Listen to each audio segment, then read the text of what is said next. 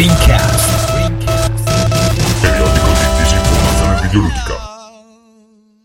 Ciao a tutti, questo è Rincast, io sono Gazzo e questa è la puntata numero 70, puntata speciale perché tre di noi eh, sono nella stessa stanza, eh, il dottor Manhattan invece è altrove, quindi se sentite qualche problema di ritorno audio sapete che è causato dal uh, setup non tradizionale. Prima di lasciarvi la puntata vi ricordo che il nuovo numero di Place Magazine, cioè il numero 21, è in uscita in questi giorni, quindi recatevi a www.placemagazine.it per la vostra dose gratuita di cinema, musica, videogiochi, libri e fumetti. Buon ascolto!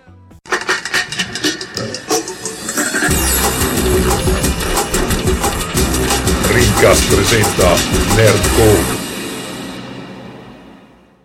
Cari amici da casa, benvenuti a Rincast numero 70. Eh, sono qui a casa del dottor Vito Juvara. Buongiorno a tutti carissimi. Con anche l'ingegner Michele al mio fianco. Ciao a tutti. Ingegner Michele che è il nuovo Ferruccio perché tutti lo odiano, è vero Michele? Tutti, tutti. Vi ricordo di odiarmi tutti, non dimenticatemi mai di odiarmi. perché c'è questo sfondo rosa da ricchione? No, perché poi è un link che dobbiamo commentare. E con noi c'è anche il dottor Manhattan, sopravvissuto all'apocalisse zombie, vero? Buongiorno a tutti, o buonasera, o buon pomeriggio, o quando volete voi. Ovunque voi siate. Ovunque e a qualunque fuso orario voi vi troviate. Va bene, noi siamo qui appunto ospiti dal dottor Vito Iuvara che eh, ci ha fatto provare già il visore 3D, eh, ci ha fatto provare il PlaySeat. Potresti dire che sono una persona meravigliosa? È una persona assolutamente Ci ha fatto provare la felicità. Esatto. Uh, ieri siamo andati ai musei Capitolini, è vero Vito? È vero, è molto vero. Volevamo andare a, a trovare eh, Archimede, purtroppo Kratos eh, l'ha, terminato. l'ha terminato prima che noi riuscissimo a vedere la sua mostra. E... Però c'era, c'era una manifestazione dei pirati.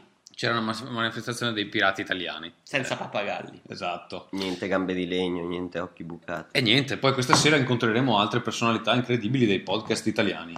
Podcast dei videogiochi in genere. Mm. Italiani però. Eh, sì. Vabbè, eh, no, Vito, Vito, Vito, purtroppo non, non si è ancora svegliato. E Alessandro, cosa è successo di bellissimo nella tua vita durante questo weekend dove non hai voluto raggiungerci?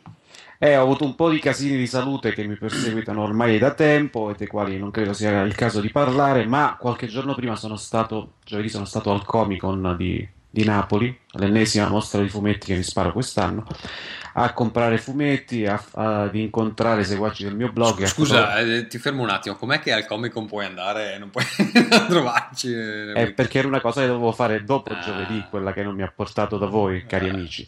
E no, no, ma è una spiegazione anche, che stai dando solo un... all'idiota, eh? io ho capito benissimo. E anche un po' il fatto che comunque a questi ritrovi là che si sta a giocare in 3, in 4 con il playset mi sa un po' di... Vabbè.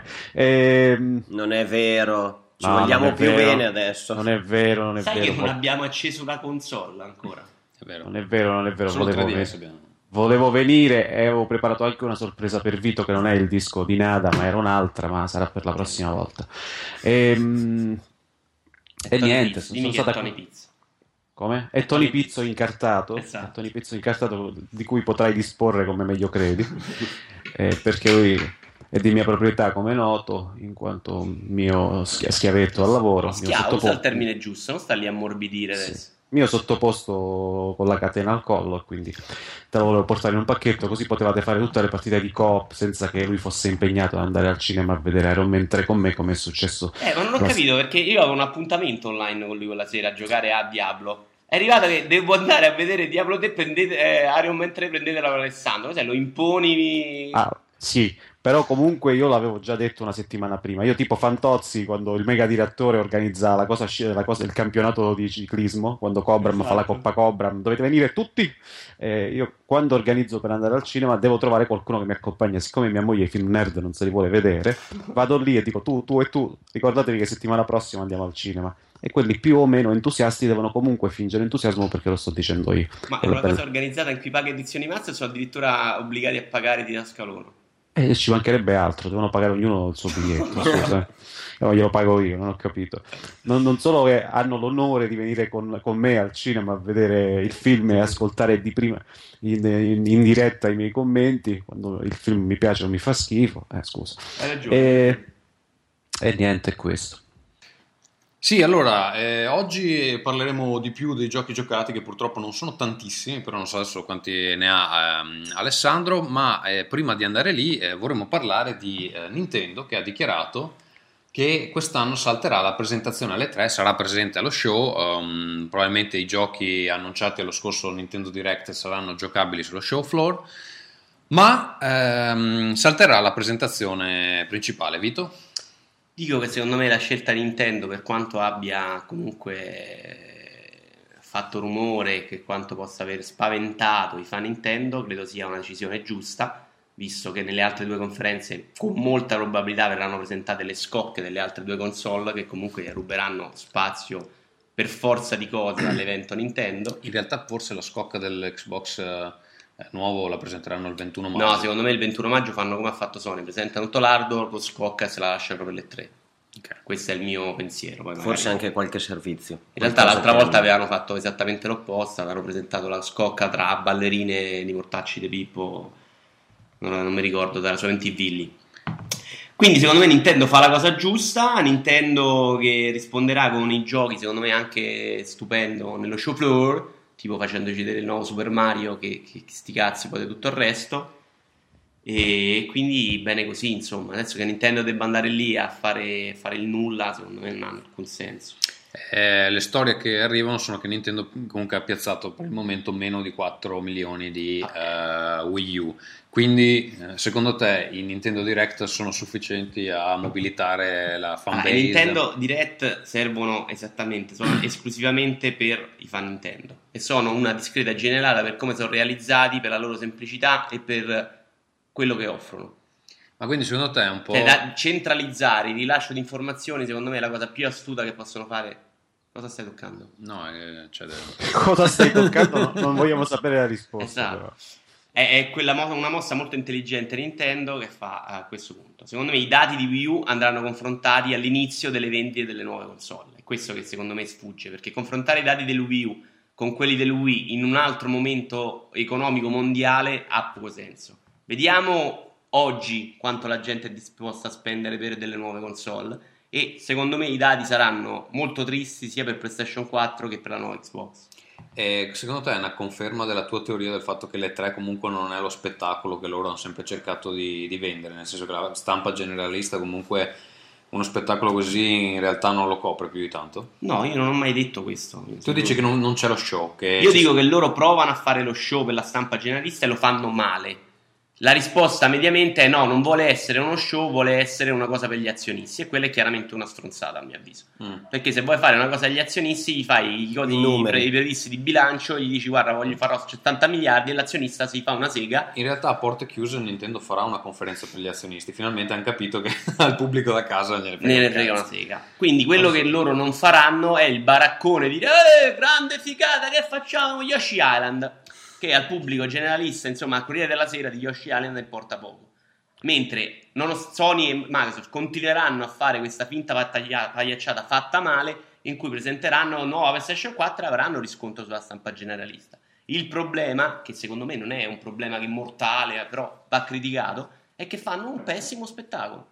E Alessandro, tu che sei il nostro insider eh, nel mondo dell'editoria, eh, secondo te la penetrazione delle tre nella stampa generalista, ma probabilmente quella italiana, è molto, eh, molto lieve, ma per quella americana, secondo te mm, riescono a ottenere Eh. un po' quello che vogliono oppure no? Allora, in generale l'importanza dell'E3 per la stampa generalista è ancora molto forte, soprattutto negli Stati Uniti dove durante i giorni della fiera, io ricordo il Los Angeles Times, ma anche gli altri quotidiani dedicano una pagina o almeno mezza pagina all'evento ogni giorno, ma anche su Repubblica e sul Corriere della Sera, più su Repubblica in realtà, durante quei giorni lì tutte le notizie che arrivano soprattutto dalle conferenze pre- pre-E3 eh, diventano notizie che poi finiscono in prima pagina in, in cima al colonnino laterale dove si piazzano in genere notizie tecnologiche, quindi comunque è un evento importante. Sul fatto che, almeno lo è stato fino adesso, sul fatto che Nintendo abbia saltato ehm, l'E3 non mi sembra una cosa, né una cosa ehm, tanto strana perché l'ha fatto più volte in passato di saltare per esempio il TGS esatto, di fare, di fare conferenze eh, dopo fare il TGS conferenze dopo il TGS c'era la sua festa che eh, non mi ricordo come si chiamasse ma era un evento tradizionale che teneva ehm, eh, mi pare alla fine di settembre Nintendo non vorrei dire una cazzata ma aveva un evento proprio suo in cui presentava i suoi titoli.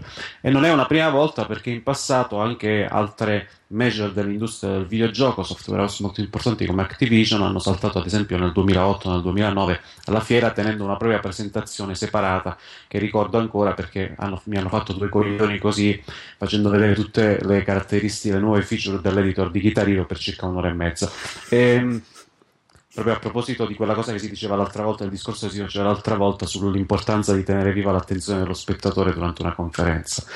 Eh, quest'anno Nintendo non poteva partecipare, secondo me, alle, cioè ha fatto l'unica cosa che, giusta che potesse fare perché aveva già il titolo di peggior conferenza, del, il premio per la peggior conferenza dei tre in mano, cioè ti presenti là quando gli altri presentano le nuove console, tu al massimo puoi presentare alcuni titoli e sei reduce da uno dei peggiori periodi per la storia recente di Nintendo, perché non solo il Wii U non sta vendendo niente, ma qualche giorno fa sono usciti i dati di vendita di tutte le console sui vari mercati Nintendo, diffusi dalla stessa Nintendo dopo eh, la chiusura dell'anno fiscale, e eh, non si sta vendendo un cazzo nemmeno il 3DS, che vende solo in Giappone, dove il DS non se lo compra più nessuno, ma nel mondo occidentale vende solo, continua a vendere solo il DS e il 3DS vende pochissimo.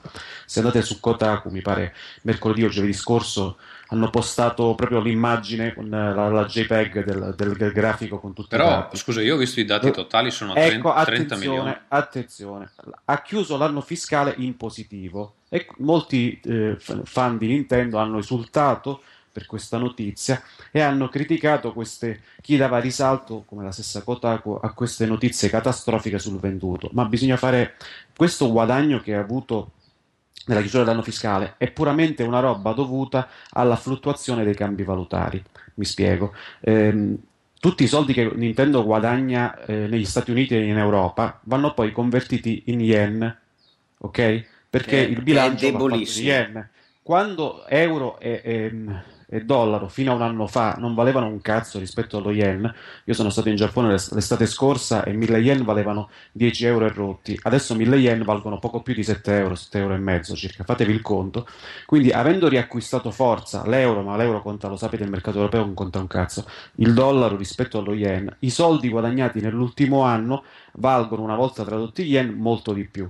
E questo ha portato a chiudere l'anno fiscale in mi manca il fiato, l'anno fiscale in, in, vantaggio rispetto in positivo e quindi ad avere un guadagno rispetto all'anno precedente. Ma è, è solo quello, eh. Dipende Quindi soltanto... in pratica è il momento giusto per farsi un viaggio in Giappone, questo che stai dicendo. Eh, sì. sì. a parte sì, perché non è stato così basso lo yen, credo da 5 anni, da, da 4-5 anni, ma è l'unica ragione.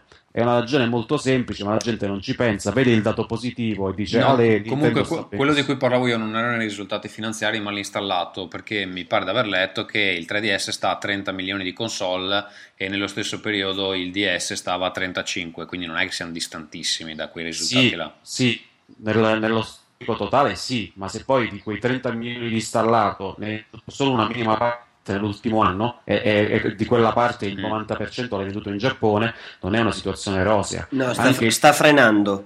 Sta frenando l'unica console del... che vendeva. Sì, di... Se tu vedevi la situazione del Wii, non ti dico adesso, ma due anni fa avevi una base installata enorme, ma il numero di unità vendute negli ultimi 12 mesi era irrisorio rispetto alle percentuali degli anni precedenti perché non se lo comprava più nessuno. Quindi tu, tu Ris... pensi che il Nintendo... Con il gra... Sì, ma scusami, con la grossa aggravante che stiamo parlando di console nuove, non di console... Wii che rallenta dopo che ha venduto l'impossibile per 5 anni ci sta, il 3DS a due anni è, è abbastanza. E quel Nintendo Direct eh, focalizzato sul 3DS, secondo te ha avuto lo scopo di ravvivare?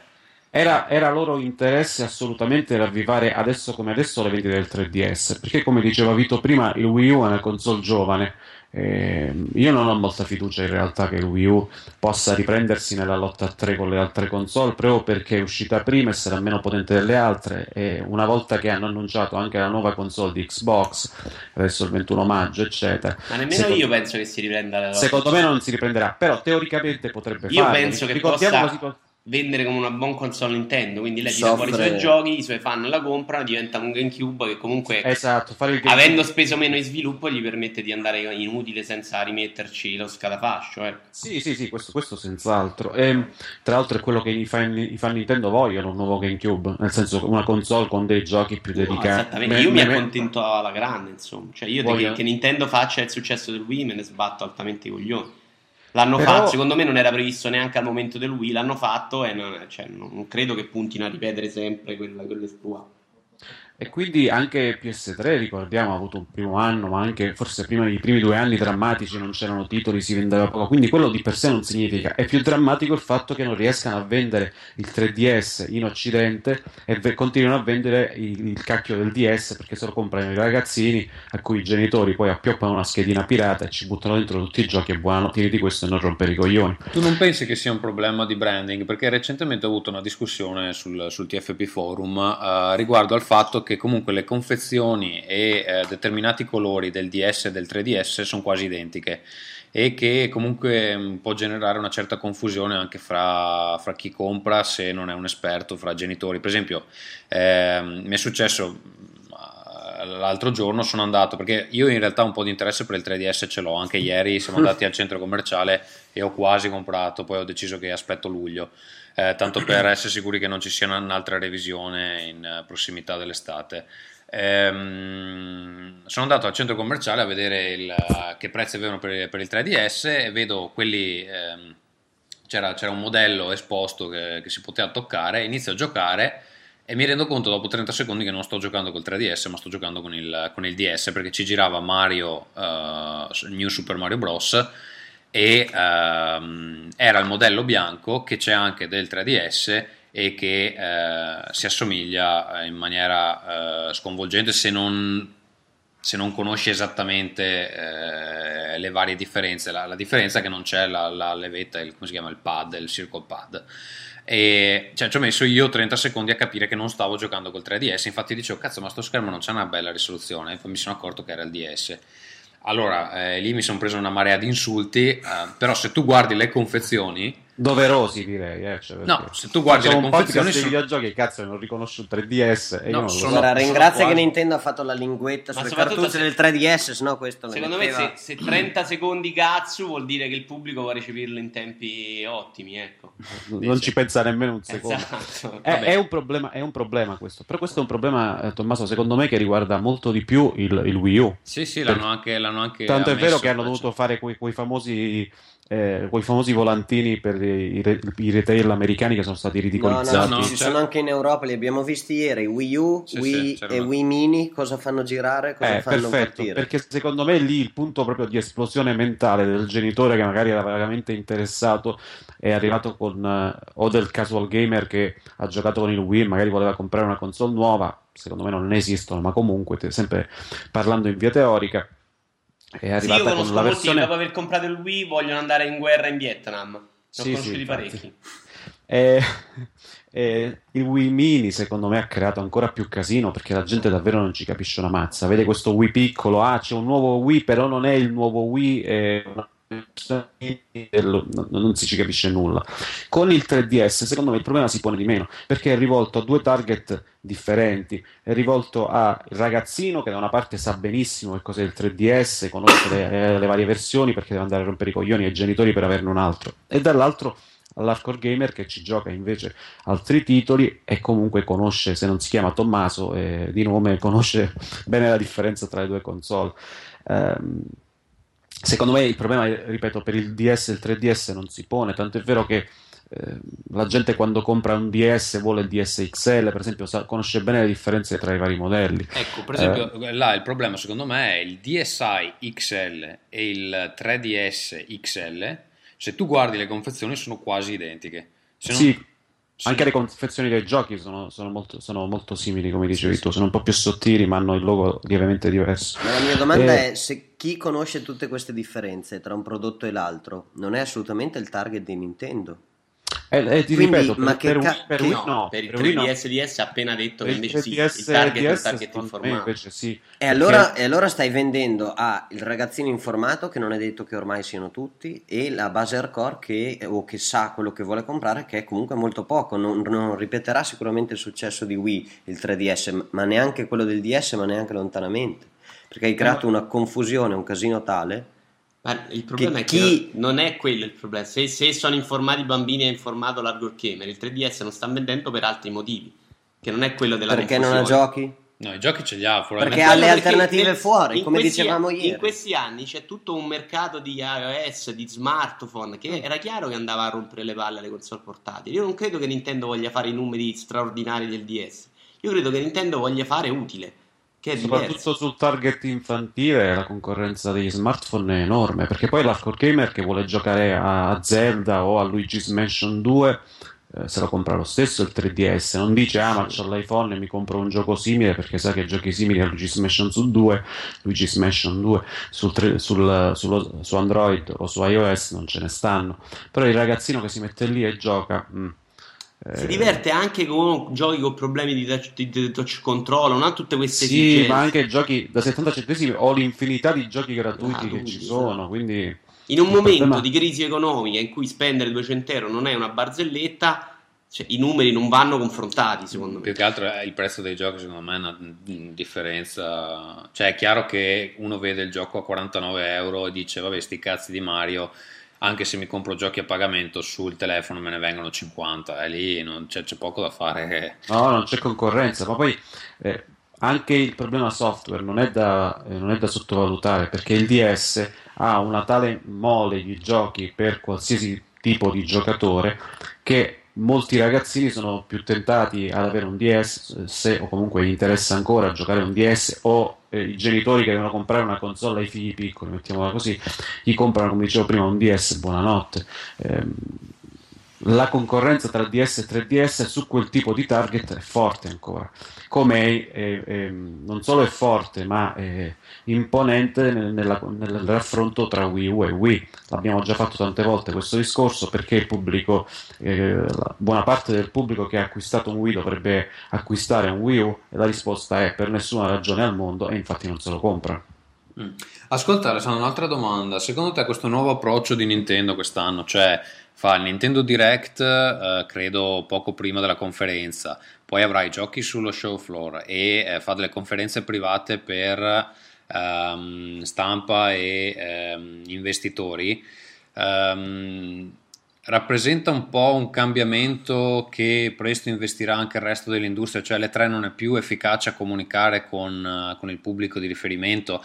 Eh, in questo senso vorrei mettere un esempio che ho sentito di recente sul podcast di multiplayer, eh, dove Umberto Moioli, che si occupa del, um, del- della sezione PC, eh, diceva che ci hanno fatto volare dall'altra parte del mondo per farci vedere il trailer di 17 minuti di Battlefield in un, uh, in un cinema e un secondo dopo lo stesso trailer era in streaming dappertutto eh, in, in alta definizione e, eh, e non potevamo fare domande. E quindi insomma cioè, ci hanno fatto volare lì per farci vedere una cosa che potevamo vedere a casa Ehm, diciamo che l'industria ha sorpassato il ruolo del- della stampa?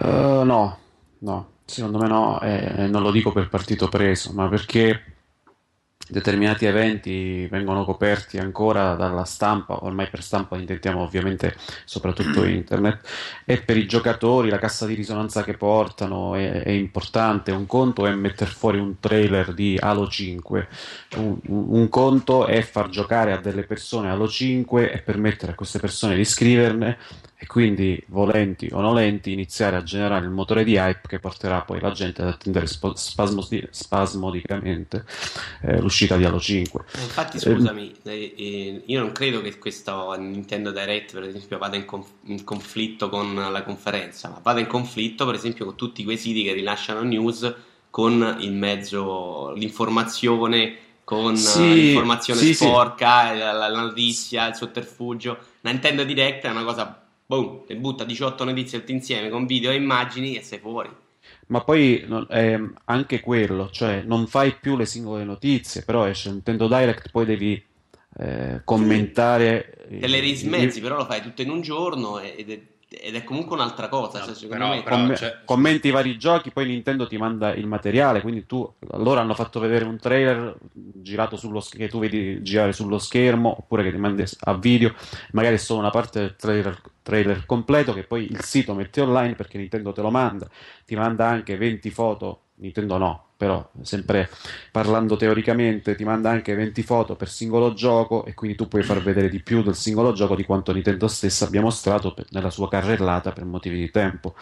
Lo commenti, dai altre informazioni, non ti toglie il lavoro, anzi ti dà, ti serve sul piatto la possibilità di commentare più cose, di avere più cose di cui parlare.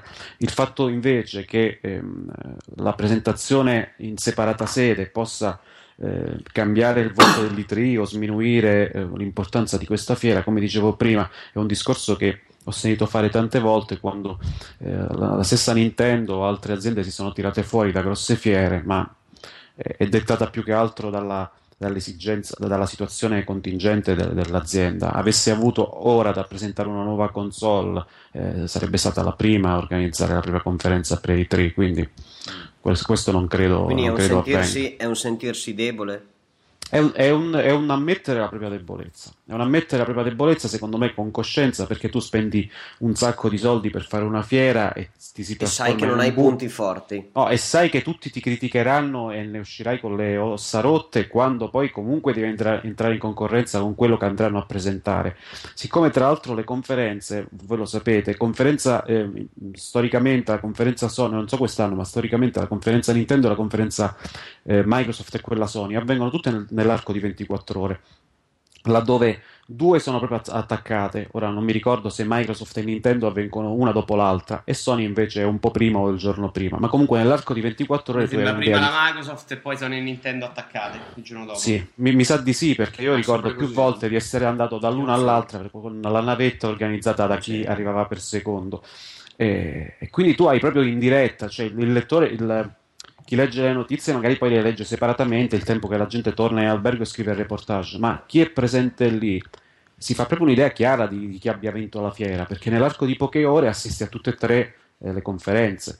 Eh, poi eh, non è sempre così perché poi magari i giornalisti si dividono e uno viene mandato a quella di Microsoft e altri Nintendo, però in genere per le conferenze si cerca di andare tutti, quindi Tommaso mi accarezza le spalle, Alessandro. Come devo comportare? lo sto, ve l'ho, ve l'ho detto che sono contento di non essere lì per sto alcune ragioni. massaggiando Eh, la spalla. Quindi, insomma, eh, ne usciva come, come sicura sconfitta. eh, hanno fatto l'unica cosa che, dovevano, che potevano fare. Hanno cercato di massimizzare quello che c'hanno, i titoli per le console e dire ai proprio- al proprio target diretto: cacateci perché comunque qualcosa di buono ve la stiamo per portare. Io direi Eh. andiamo di giochi giocati. Va bene, facciamo partire la sigla allora. eh? Cosa Sigla! Devo cantare?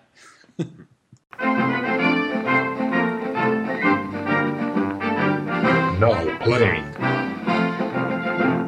Allora, Non ti è allora. concesso di spengere la registrazione senza Eh, avvisare. Vito è arrabbiato perché aveva raccontato un bellissimo aneddoto su Nada. Però No, purtroppo. adesso non lo, lo saprete mai per colpa sua. E Ferruccio non è qui per colpa di Tommaso, che non, è- non l'ha avvisato. Gli amici che vogliono bene a Ferruccio come me scrivano, scrivano, scrivano. Va bene, ehm, Michele, vuoi parlarci ancora un po' di Luigi's Mansion? Visto che la gente da casa ci ha detto No, che... eh, volevo dire che Luigi's Mansion è il gioco che ho giocato ed è di Luigi che entra in una casa, quindi così magari la gente lo no, sa che è di Luigi's degli Mansion. ascoltatori, accetta le critiche. No, Loro mi cosa- sembrava di averlo detto e di averlo spiegato, evidentemente non l'ho detto Se o non l'ho sono spiegato. interessanti, evidentemente l'ha spiegato a cazzo di cane, quindi il tuo sarcasmo nei confronti dei È nostri fuori luogo? carissimi ascoltatori è fuori luogo. La gente si, si lamenta che non riesce a mantenere un filo logico. Cosa è successo alla, alla- Alla alla mia testa? esatto. Hai parlato per ore di collezionabili e così effettivamente un po' macinando anche il cazzo, se posso dirtelo. Grazie, grazie. Alessandro, non so se può Gra- grande critica in diretta su Linkcast. qui.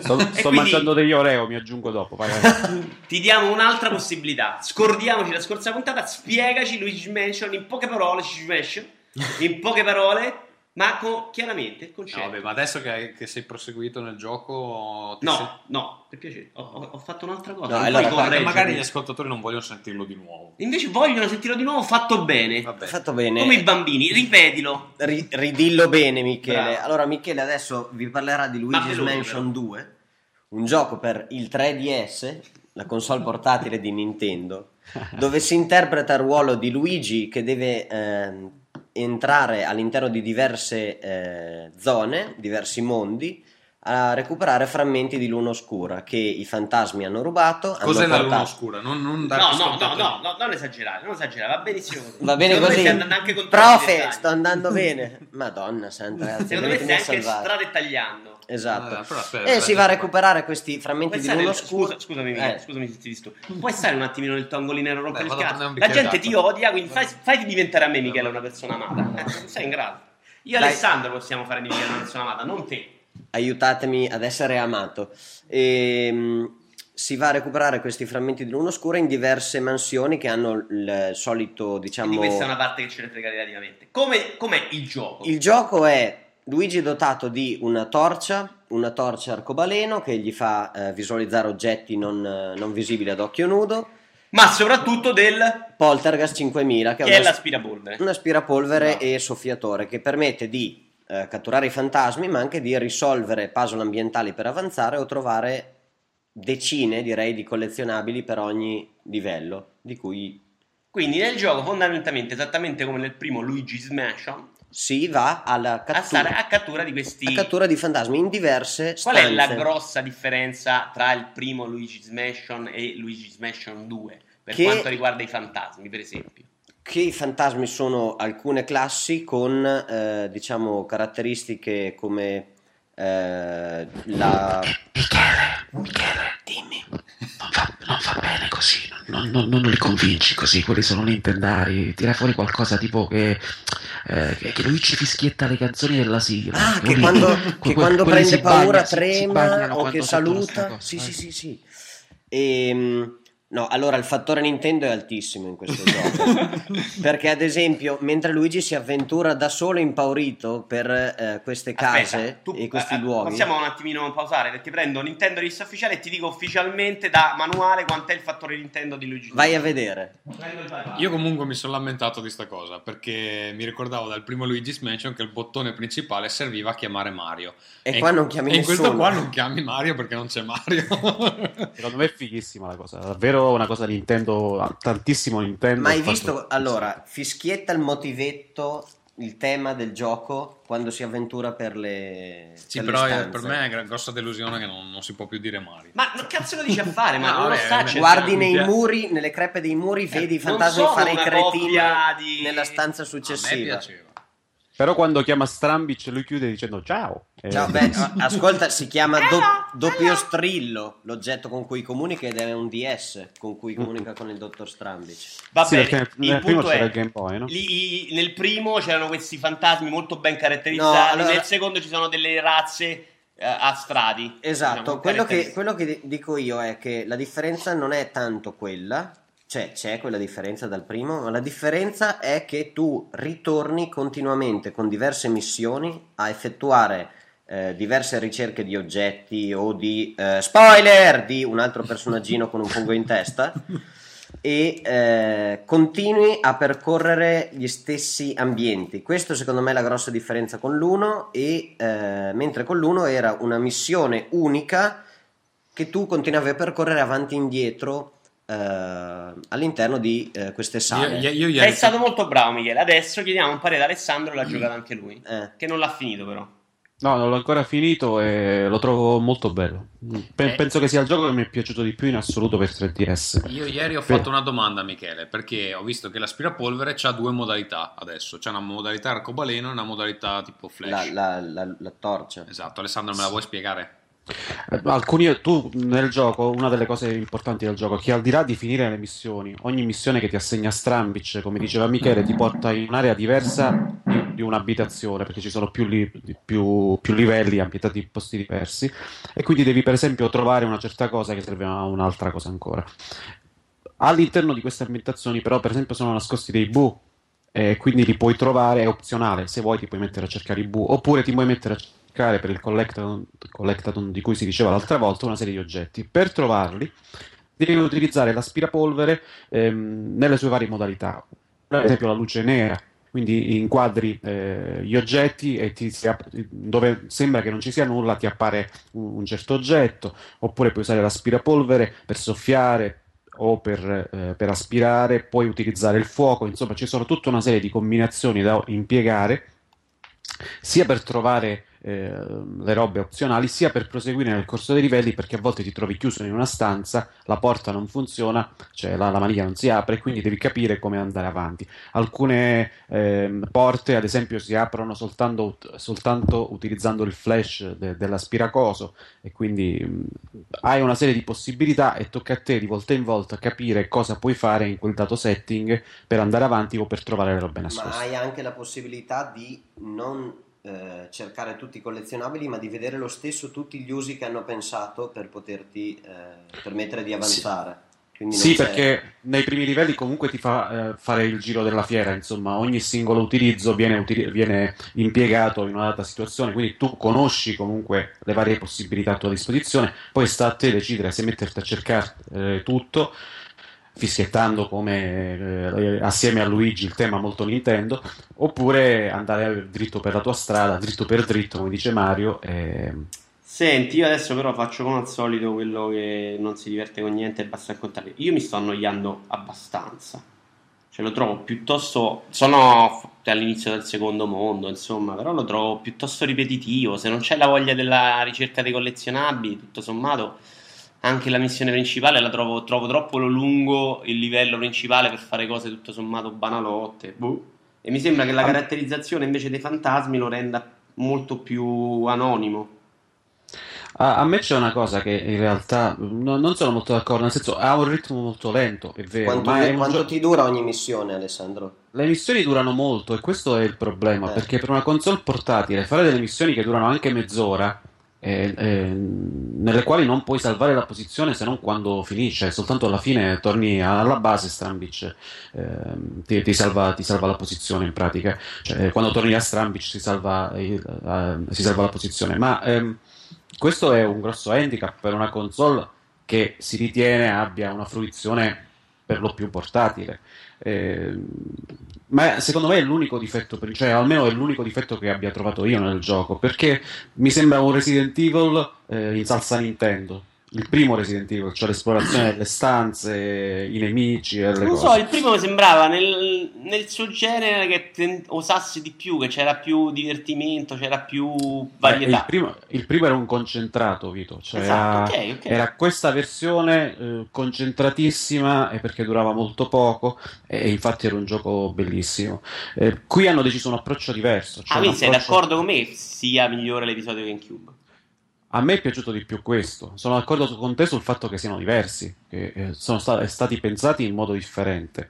Quello era un gioco, secondo me, neanche finitissimo, cioè eh, un gioco che eh, Nintendo a un certo punto decise di chiudere perché aveva bisogno di un- uno dei fratelli Mario per il lancio di GameCube. Eh, ci sono molte idee inespresse, secondo me, nella versione GameCube, comunque solo abbozzate che potevano essere sviluppate Sì, di- non, dico, non dico meglio, di più, cioè da- dando loro più spazio. Qui Sentimi, hanno- hanno da, spazio- da- da Bibbia del Nintendaro, ovvero Nintendo rivista ufficiale, fattore Nintendo viene un po' penalizzato perché mi prende solo 8. Diciamo che la media è tipo 9,55. Infatti stavo dicendo da una scala da 8 a 9,5. Adorno. L'inizio è un po' lento, il gioco è infatti molto complesso e i tutorial sono un po' troppo verbosi, poi però le cose decollano e ci si diverte tantissimo. Eh, è di Roberto Magistretti. Vabbè. E... Eh, niente. sono in gamba magistretti. Ma il fattore, il fattore Nintendo come viene definito?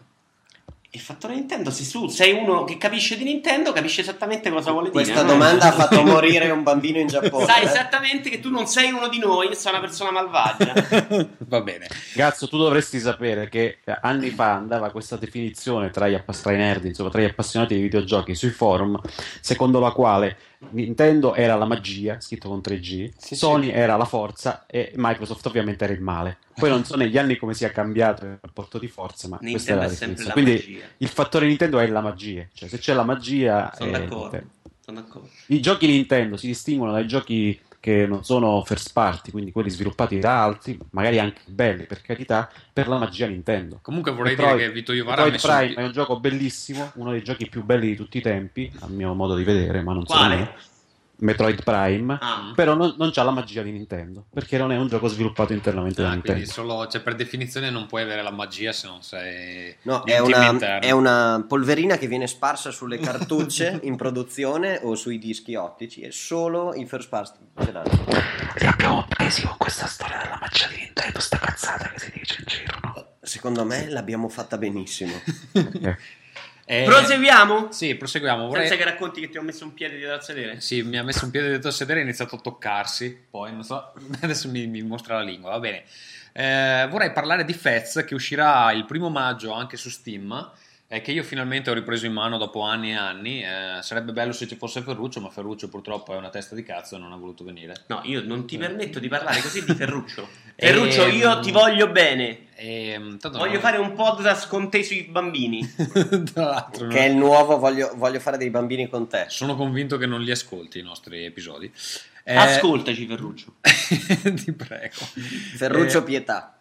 Niente, volevo dire Fez, finalmente l'ho ripreso in mano e ho iniziato a collezionare tutti i cubi possibili e immaginabili. Eh, l'ho finito, però Fez è uno di quei giochi che non si finisce No. al 100%. Esprimiti con chiarezza e sincerità. Mm. Perché tu viene la pippa cazzo che non finisce un gioco a livello easy neanche sotto tortura e viene qui a fare lo sborone. Ho finito Fez. Mm. Come hai finito Fez? In che modo? No, allora, Fez funziona così per chi se l'è perso, per chi lo vuole recuperare No, su PC. eh, La domanda era molto semplice. Scusa. Dai la risposta, dopo dai la spiegazione. Come hai finito Fez? Giocando. No, come? No, no, no, no, no, non, non dirò quello che vuoi farmi dire. Vito. Non dirai che hai usato una guida per, per andare a trovare i tuoi cubetti. Allora, Ora Ma ci no. spiegherà perché ha usato la guida. Fez funziona così. Ci sono, eh, mi pare, 32 cubi eh, dorati da recuperare all'interno del mondo, più 32 cubi eh, anticubi che eh, sono nascosti negli ambienti in maniera molto più subdola e eh, richiedono eh, di sostanzialmente decifrare il linguaggio segreto del gioco per essere, per essere buona parte di, di questi anticubi si recuperano solo sapendo eh, il linguaggio segreto. Eh, il gioco si può finire eh, raccogliendo i primi t- 32 cubi, eh, il- non, eh, non è importante che siano dorati o anticubi, basta che siano 32 in totale. In realtà poi ci sono anche 3 cubi eh, Heart Cubes li chiamano, eh, che quelli sono proprio veramente la follia da, da recuperare, non servono a niente da quello che ho capito, se non a dire che eh, li hai recuperati. Ehm, cosa dire? Io vorrei dire che ehm, ancora a distanza di un anno, un anno e mezzo, non so quanto tempo fa è uscito su, su live, è un gioco dal eh, level design veramente incredibile. Ehm, ci sono delle variazioni, eh, secondo me, veramente eccellenti, nonostante il gameplay sia molto semplice, perché comunque si tratta solo di far ruotare l'ambiente eh, attorno a un, un asse centrale, diciamo. E, mm, e riesco a giustificare sostanzialmente il comportamento di Phil Fish, che sappiamo essere una persona non propriamente gradevole, eh, perché comunque ha creato un'opera, secondo me, eh, magistrale. Ehm, per quanto riguarda la complessità di Fez, secondo me molti dei cubi senza una guida richiederebbero mh, giorni e giorni di, di ricerca prima di essere sbloccati, perché appunto spesso si tratta di dover interpretare pezzi e stralci di linguaggio sparsi in giro per i livelli e bisogna capire esattamente che tipo di movimenti far fare alla telecamera per, per poter far apparire sti, sti anticubi. Quindi dei 32 per fare il 100%, quanti ne hai trovati con le tue mani e quanti ti sei, ti sei Direi un, un della guida? 80%, un 80%, perché i, i cubi dorati sono abbastanza fattibili, eh, gli anticubi diventano molto complessi da, da recuperare senza avere la conoscenza del, del linguaggio, anche perché una volta finito il gioco, e qui non so se eh, questa cosa è, è nota a tutti, eh, in realtà Fez sblocca una modalità in prima persona e eh, sbloccando la modalità in prima persona eh, si scoprono dei particolari negli ambienti che ovviamente prima non erano visibili che danno ulteriori indizi su come sbloccare eh, gli anticubi eh, successivi e, mm, e so per, per certo che si può superare il 200% di completamento del gioco Ehm, e quindi anche pur avendolo finito sto continuando a giocarlo per cercare di recuperare più cubi possibili perché comunque sono, sono molto interessanti da prendere. L'unica critica che mi sento di fare è che eh, l'indizio per riuscire a decifrare il linguaggio all'interno del gioco è talmente subdolo uh, che secondo me cioè, qualcuno deve esserci arrivato e poi la voce si è sparsa in rete perché è veramente eh, improbabile, nel senso che c'è uno stage particolare che non ha nessun tipo di segno di riconoscimento uh, che lo renda molto molto facile da individuare, dove c'è una scenetta che richiede la conoscenza precisa di un proverbio in inglese se uno conosce quel proverbio, riconosce la scenetta e gli vengono, cioè può fare un collegamento e capire che, um, che quello stage nasconde diciamo, un modo per, per, decifrare l'alfabeto.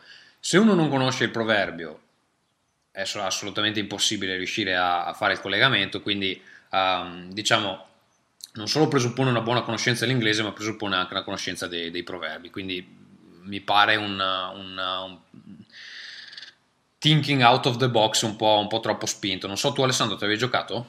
No, questo no. Ok, va bene. Quindi, comunque è un, titolo che dal level design magistrale e secondo me vale la pena recuperarlo anche eh, recuperando poi i, i, cubi con una guida solo per, eh, diciamo, apprezzare am- ammirare, esatto, apprezzare la, la complessità, ammirare il lavoro, il lavoro svolto. Con che velocità ti porta a farti vedere che la ricerca dei cubi sarà sempre più difficile? Ma un certo... Ti guida un attimo oppure ti sbatte in faccia il fatto che dovrai morire per trovare tutto? Eh, no, ma a un certo punto inizi a, finire i cubi dorati e quindi cioè, ti accorgi che comunque ci sono un sacco di slot vuoti e, e in qualche modo devi recuperarli, ma eh, gli anticubi molto spesso richiedono per essere sbloccati o la risoluzione di puzzle molto complessi, a volte che non puoi nemmeno risolvere senza questa visuale in prima persona e mm, molti si sbloccano con appunto dei movimenti precisi di camera che si possono capire solo interpretando l'alfabeto segreto. E quindi lì, cioè, se ad esempio tu perdi questa stanza particolare, non capisci il collegamento o non ti leggi una guida, lì non riesci a fare il passaggio e proprio non li vedi mai non, non, sono chiari da... cioè non capisci nemmeno che ci sono gli, anticubi, gli anticubi all'inizio. Sì, sì, sì, lo, lo passi oltre, diciamo, esatto. perché non te ne Vai, andiamo avanti. Quindi niente, un gioco molto stratificato, se non l'avete giocato sul live compratelo su Steam e dategli sti 9 dollari, per cui ci sta allora, anche Michele, una certa polemica. abbiamo finito. Alessandro c'ha un bel po' di robetta, tipo Unjustice. Eh, Gods Among Us, Alessandro, dovrebbe essere il tuo gioco de- dell'anno, no? Dei supereroi? Il gioco dell'anno è una frase di cui ti assumi tutte le responsabilità. Vabbè, è, è, un, è, un bel, è, un bel, gioco. Justice Gods Among Us, ehm, per chi non lo sapesse, è, è il nuovo picchiaduro di NetherRealm, che sono sempre i tizi di Mortal Kombat, Ed Boon e Soci, che con questo gioco portano avanti il discorso iniziato svariati anni fa con Mortal Kombat vs DC Comics e proseguito con il piacevole Mortal Kombat di due anni fa, del 2011, perché anche questo gioco, pur essendo inter- incentrato interamente sui supereroi, supereroi della DC Comics, eh, Batman, Superman, Flash, Aquaman, eccetera, quindi non avendo Sub-Zero e gli altri tizi tamarri di Mortal Kombat, a cui siamo tanto affezionati, è strutturato nello stesso modo, cioè ha uno story mode lunghissimo, che dura 6 o 7 ore, che ti porta, come nei giochi precedenti, a guidare buona parte dei protagonisti. Cioè c'è un'unica storia film d'animazione se qualcuno ci mettesse mano che c'è questa storia in cui la Justice League, che come saprete è il gruppo di supereroi della DC, l'equivalente dei Vendicatori della DC Comics, eh, si trova a dover andare in una dimensione parallela dove c'è un Superman malvagio che ha fatto tutta una serie di cose. Non sto spoilerando niente perché questo si vede nei primi tre secondi di gioco, nel filmato introduttivo. E, ehm, e quindi ci sono sia le versioni classiche dei supereroi, sia le versioni malvagie eh, nel, in quest'altro universo parallelo. Quindi i supereroi menano non soltanto i cattivi, ma si affrontano tra di loro, Batman che combatte contro l'altro Batman, eccetera. Il sistema di controllo è quello dell'ultimo Mortal Kombat, però semplificato, perché hanno permesso questa cosa che ha fatto accapponare la pelle agli appassionati storici della saga di eh, eseguire le mosse anche con un sistema alla, alla Street Fighter. Mezze lune cioè, a manetta? Mezze lune, mentre di solito, per esempio, buona parte delle mosse sono giù, più dietro, più mh, mm, pugno, invece adesso puoi fare la mezzaluna al contrario e pugno, oppure la mezzaluna in avanti, eccetera. Puoi selezionare proprio nel, nel, nel menu delle opzioni la modalità alternativa che è come in FIFA e PES che le rispettive modalità quando uno vuole impostare il tiro col quadrato anziché col cerchio lo chiamano alternativa. Alternativa significa il gioco della concorrenza. Cioè, scusa, E- non- in pratica puoi sostituire giù e indietro con una mezzaluna indietro. Sì, te l'ho semplificata, in realtà non è proprio così, magari c'era due volte giù, indietro, adesso fai la mezzaluna indietro ed è uguale. Ah. Mm, Non mi ricordo se è esattamente questa la, la corrispondenza, ma comunque ci sono le mezzalune al posto della sequenza di tasti che c'era prima. E soprattutto, non essendoci più le fatality, le super mosse finali si eseguono sempre con la pressione dei due tasti, in genere L2 e X. Eh, e quindi sono molto più semplici. Prima la fatality dovevi mandare a memoria tutta la sequenza, adesso premi due tasti e non è eh, questi due tasti ed es- ed esegui queste super mosse che sono fichissime. Ehm, non ve le descrivo, ma se andate a cercarvi su YouTube ci sono tutte le varie finisher dei, dei vari eroi e sono una delle cose più belle del gioco. Il sistema di combattimento è quindi abbastanza semplice. mm, per gli appassionati di Street Fighter rimane sempre una roba abbastanza legnosa perché eh, avete presente com'è il sistema di combattimento di Mortal Kombat con quei pugni, con quei calci.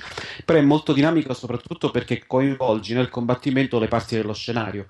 Quindi c'è- stai lottando davanti alla casa di Batman, c'è la moto, salti sulla moto e investi l'avversario, oppure prendi un- un- una macchina volante di passaggio di, di Metropolis e gliela sbatti sulla testa, eh, la, la sala delle statue di, di Wonder Woman degli dei va completamente in pezzi, mentre sullo sfondo lottano altri supereroi, quindi sono belli graficamente gli scenari e sono abbastanza interattivi. Ehm, Un'altra cosa che mi è piaciuta molto è la storia, e questo l'ho già detto. Quello che invece non mi è piaciuto per niente è la caratterizzazione grafica di alcuni personaggi. Il design di alcuni personaggi fa schifo, a partire da Superman che ha una faccia che sembra il replicante, quello scemo di Blade Runner, quello che all'inizio fa il test. L'ho visto Blade Runner. Ah, strano, eh? Da Strano, adulto, perché- però l'ho visto. Ri- Ricordiamo ai nostri ascoltatori che Vito ha delle lacune terrificanti in fatto di cinema perché non ha mai visto Aliens e un sacco di altra roba. Ehm, quindi la caratterizzazione grafica di alcuni personaggi è brutta, più in generale i personaggi non sono resi graficamente molto bene. Però per chi è appassionato di supereroi più che di Mortal Kombat o di picchiaduro in genere lo consiglio perché la storia è molto bella, si segue, ci, stanno, ci sta un sacco di roba perché ci sono le missioni secondarie che si chiamano Laboratori Star, che anche quella è una citazione dai fumetti DC. Ehm, la- il set di personaggi è abbastanza ampio, anche se quello più figo di tutti, che era Lobbo, l'hanno messo come DLC gli stronzi.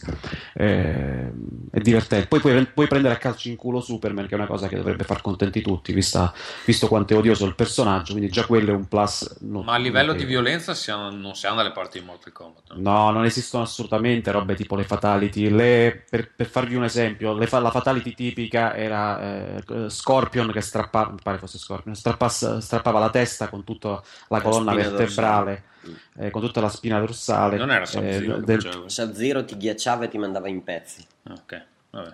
Qui invece la, la finisher o comunque la super mossa di Aquaman è che lui genera un'ondata, poi ti infilza con l'arpione, ti solleva, passa uno squalo e ti, e ti- e ti mangia. Cioè sono più spettacolari dal punto di vista hollywoodiano proprio del termine. Sono tutte montate così con delle robe assurde. Superman che ti porta nella, nella stratosfera con un cazzotto e poi te ne dà un altro per rispedirti giù e così via. È molto Ehm, Marvel vs Capcom in questo senso. Sì, sì, è, è molto più spettacolare di Marvel vs. Capcom per tutta la serie di cose. Tra l'altro, non l'ho detto, ma tra un combattimento e l'altro ci infila anche dei minigiochi. Ad esempio, devi affrontare eh, un nemico che- con cui dovrai combattere di lì a poco e alla guida di freccia verde gli devi scagliare le frecce in soggettiva col mirino. Colpi- è una sorta di minigioco. Se lo colpisci abbastanza volte ed eviti i suoi attacchi, parti avvantaggiato perché la sua barra è ridotta.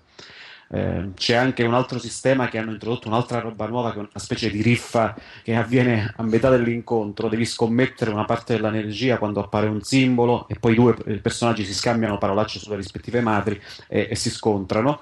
E in base a quello che hai puntato puoi vincere e quindi ottieni dell'energia in più per la barra. Oppure perdere e ti viene tolta, insomma, c'è un sacco di roba più o meno riuscita. Però il gioco eh, è, è divertente come picchiaduro, non è te- assolutamente tecnico, ma è divertente. Comunque è abbastanza profondo perché le mosse sono tante. E, e per chi ama i supereroi è un bel gioco. Giocandoci ho pensato che sarebbe stato fichissimo averne un altro uguale con i supereroi Marvel, perché va bene Marvel vs. Capcom, però questi hanno uno stile 3D e non eh, fumettoso come quello dei Marvel vs. Capcom. Tutto qui. Va bene, allora direi di proseguire con... ehm, Tu è quell'arancione? Sì. Eh, stiamo parlando dei bicchieri. Ehm, tu hai giocato anche Guacamele, giusto? Di sicuro non stiamo parlando di Sì, preservativi. eh, Allora, Uh, Guacamele è un gioco uscito di recente per Vita e PS3, un titolo di Drinkbox Studios che eh, sono gli autori di quel gioco per Vita che si chiamava Mutant Blobs eh, Attack. Tales from Outer Space Mutant Blob Attack, mi pare. Mutant Blob Attack. E il gioco è, sostanzia- è completamente diverso come genere, ma è simile nel fatto che ha questa grafica assolutamente accattivante. Tu inizi a giocare, ti sembra semplice, poi arriva a dei punti di una bastardaggine enorme. Guacamele è la storia di un lottatore messicano che eh, si trova ad avere a che fare con un, uno un, un super cattivo e una sorta di eh, re del regno dei morti e quindi dovrà affrontare un gioco in stile Metroidvania proprio eh, spiccicato allo stile Metroidvania quindi esplorazione di questi livelli in 2D con l'utilizzo di varie eh, di vari ehm, poteri che acquisisci man mano per superare le parti non- alle quali prima non potevi accedere. Solo che qui le parti sono tipo la capocciata del wrestler, il suplex e cose di questo tipo. Lo stile grafico è bellissimo, le musiche, tutte ovviamente in stile messicano, sono forti, il mondo è divertente perché molti degli enigmi che devi superare eh, comportano il passaggio da una dimensione all'altra, cioè dalla dimensione di quel- dei vivi a quella dei morti che è ispirata alle Calacas messicane, tipo A me, a me ha ricordato abbastanza Outland. ehm, Nella- nel, nel modo in cui sono impostati alcuni enigmi, sì, perché ad esempio per superare delle fasi platform devi saltare in con- continuazione, ogni salto devi cambiare dimensione perché in una dimensione esiste una piattaforma da un lato e nell'altra Esatto. esiste dall'altro, quindi per continuare a salire lungo una parete devi continuamente saltare. Ed alcune di queste, eh, di queste parti del gioco sono molto impegnative, almeno per me che non sono mai stato un, vero fenomeno dei platform e che al quinto eh, salto sbagliato ho la tendenza di disintegrare il pad sotto i piedi, le ho trovate un po' frustranti. Però il gioco è bello, graficamente è enorme per chi ama vagamente il concetto anche solo estetico della luce messicana e, e vuole un- farsi una botta di nostalgia per eh, i morti viventi eh, in stile, i morti- in stile eh, Grim Fandango, quindi gli scheletri viventi.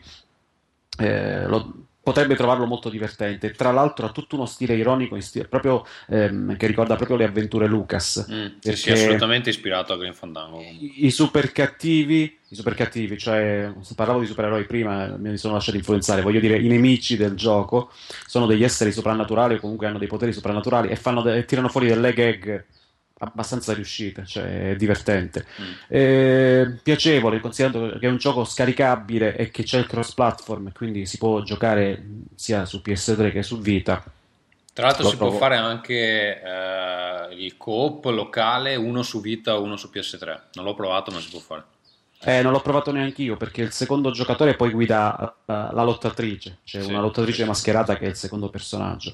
All'inizio giocandolo mi sembrava piuttosto semplice, cioè mm, un gioco di quelli puntati più sulla, eh, sull'aspetto grafico accattivante che sui contenuti. Invece poi andando avanti, come dicevo prima, diventa eh, anche abbastanza complesso in alcuni tratti, soprattutto per coloro che vogliano, eh, vista la natura del gioco, arrivare a trovare tutti i segreti, le, eh, le Eh, richiede, richiede un po' di precisione nelle fasi platform, sicuramente c'ha delle sequenze anche, ma poi tra l'altro non so se hai visto villa- in, in uno dei villaggi messicani, adesso non mi ricordo eh, come si chiama, eh, c'è una palestra dove puoi andare e una gallina ti chiede di fare delle combo sempre più complesse e assomiglia moltissimo a quelle mh, eh, modalità di Street Fighter eh, dove ti, ti- hai le sfide, no? Che ti dicono ok, devi concatenare varie combo. Cioè il sistema di controllo, pur essendo semplice, quando iniziano a chiederti di concatenare più mosse una dietro l'altra, ehm, non è così, così banale come, come No, posso no, no, dire. no, non lo è affatto. Tra l'altro, in alcune fasi il gioco ti rinchiude in un'area con determinati nemici e per proseguire devi ucciderli tutti.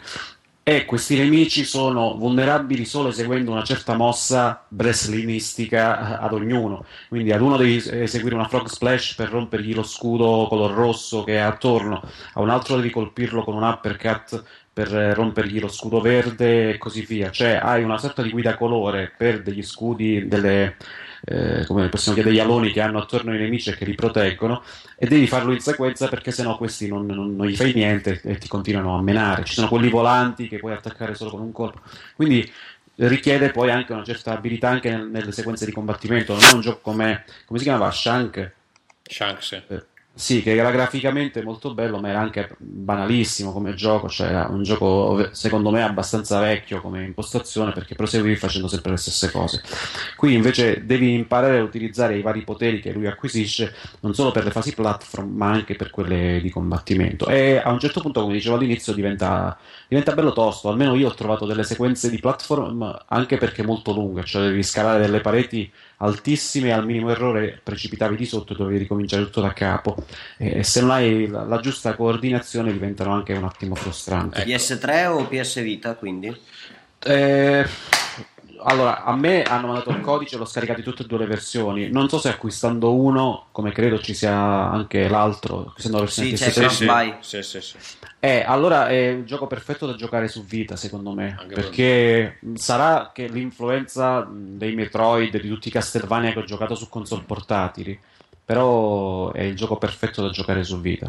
E ecco, ultima cosa, c'è da dire che il gioco ha una certa passione per le citazioni e i meme di internet perché veramente... Ah, è vero, è vero, i cartelloni che si incontrano nelle città messicane citano in versione Luchadores tutti i giochi più famosi del momento, da Super Meat Boy a, a, ai, ai, fratelli Mario, che lì sono ovviamente due lottatori messicani su questi cartelloni e così via. E come diceva Tommaso, anche molti meme di internet sono citati nella cartellonistica o comunque in giro per il gioco ed è una cosa divertente, è una cosa molto divertente da andare a vedere tutte le citazioni che ci sono riusciti, sono riusciti a infilarci. Ma era una cosa che facevano già in uh, uh, Mutant Blo- Blob Attack, c'erano, anche lì c'erano dei cartelloni molto divertenti.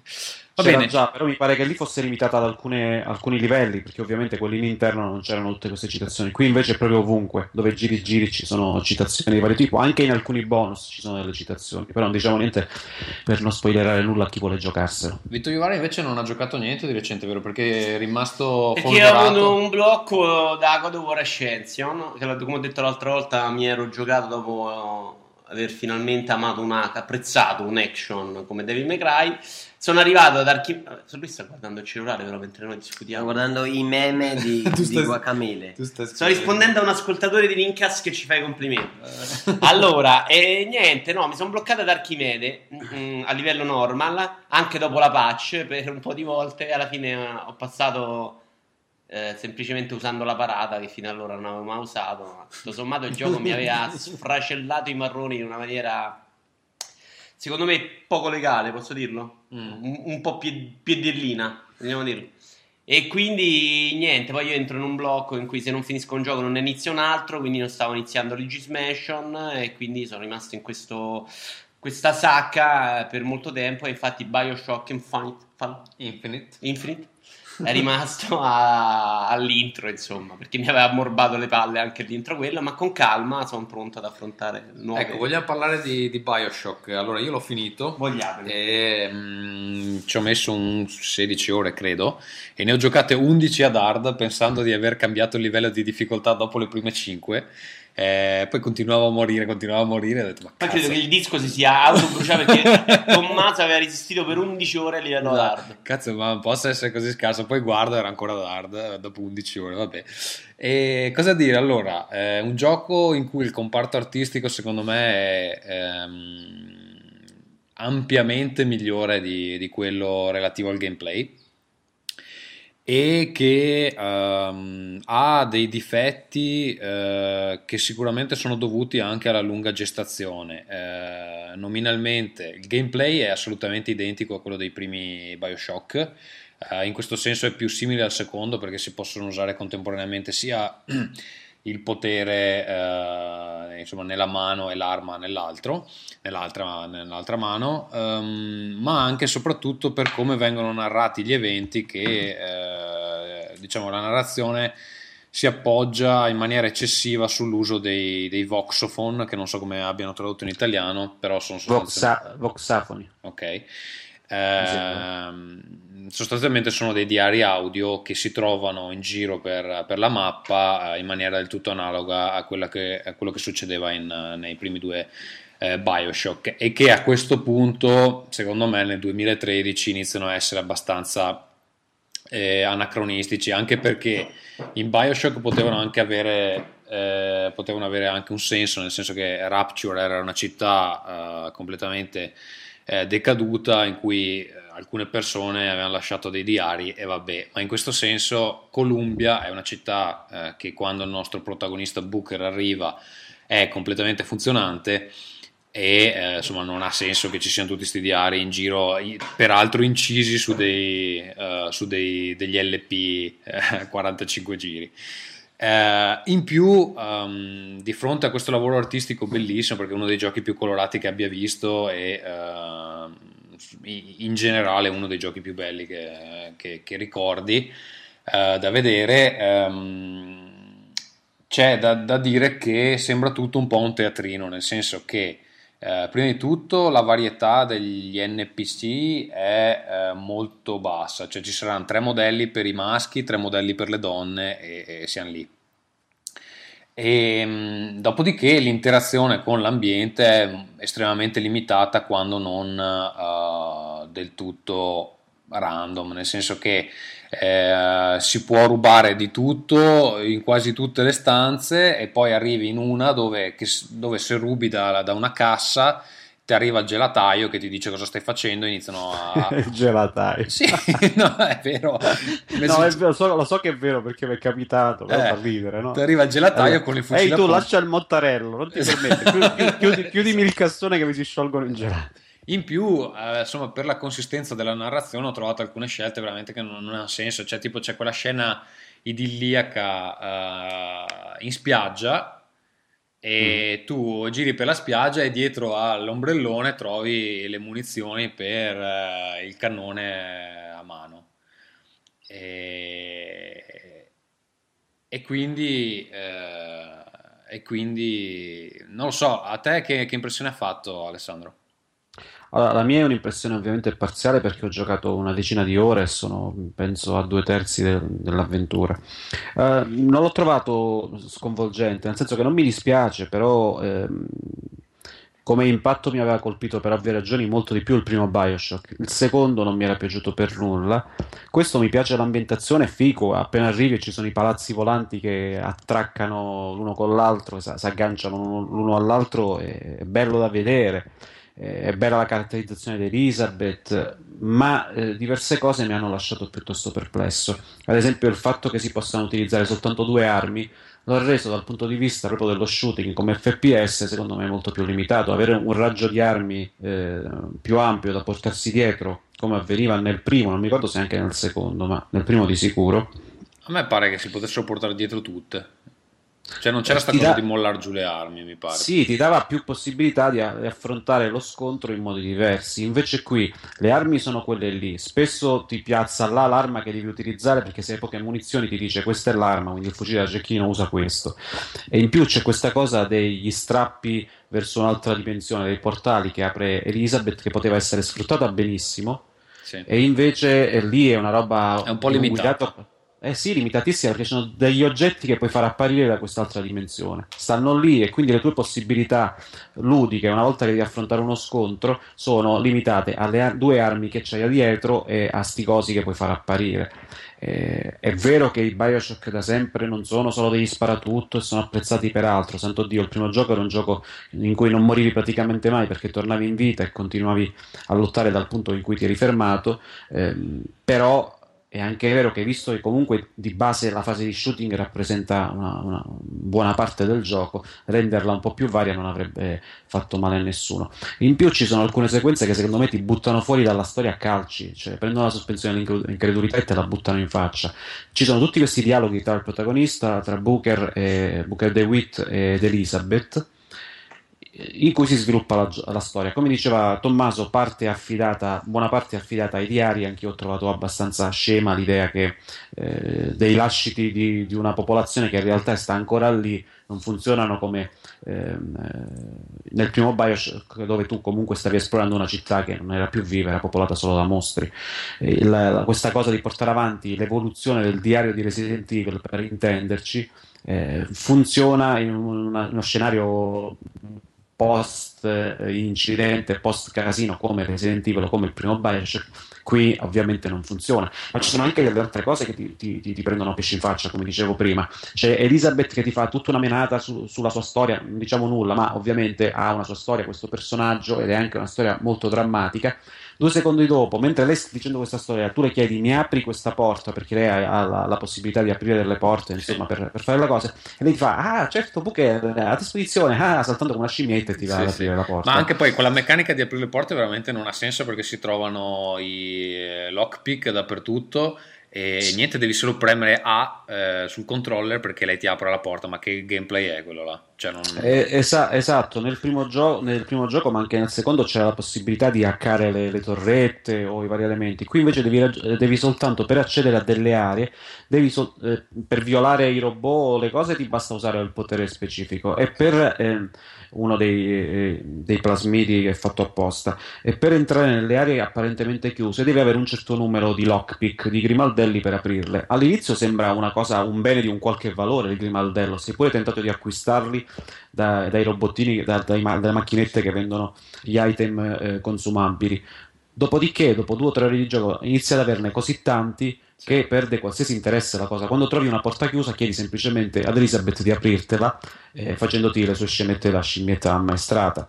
Eh, Ma poi c'è anche, anche, l'interazione con gli altri personaggi, cioè tu eh, hai, hai, degli uffici dove puoi tranquillamente entrare, c'è della gente che mh, mm, sta maneggiando delle scartoffie. Prendi, prendi, la roba da, dalla scrivania alla quale è seduto e non ti dice nulla. Sì, lui gli rubi la roba arbitrariamente è furto. Allora, o non metti proprio la cosa del sì, furto sì.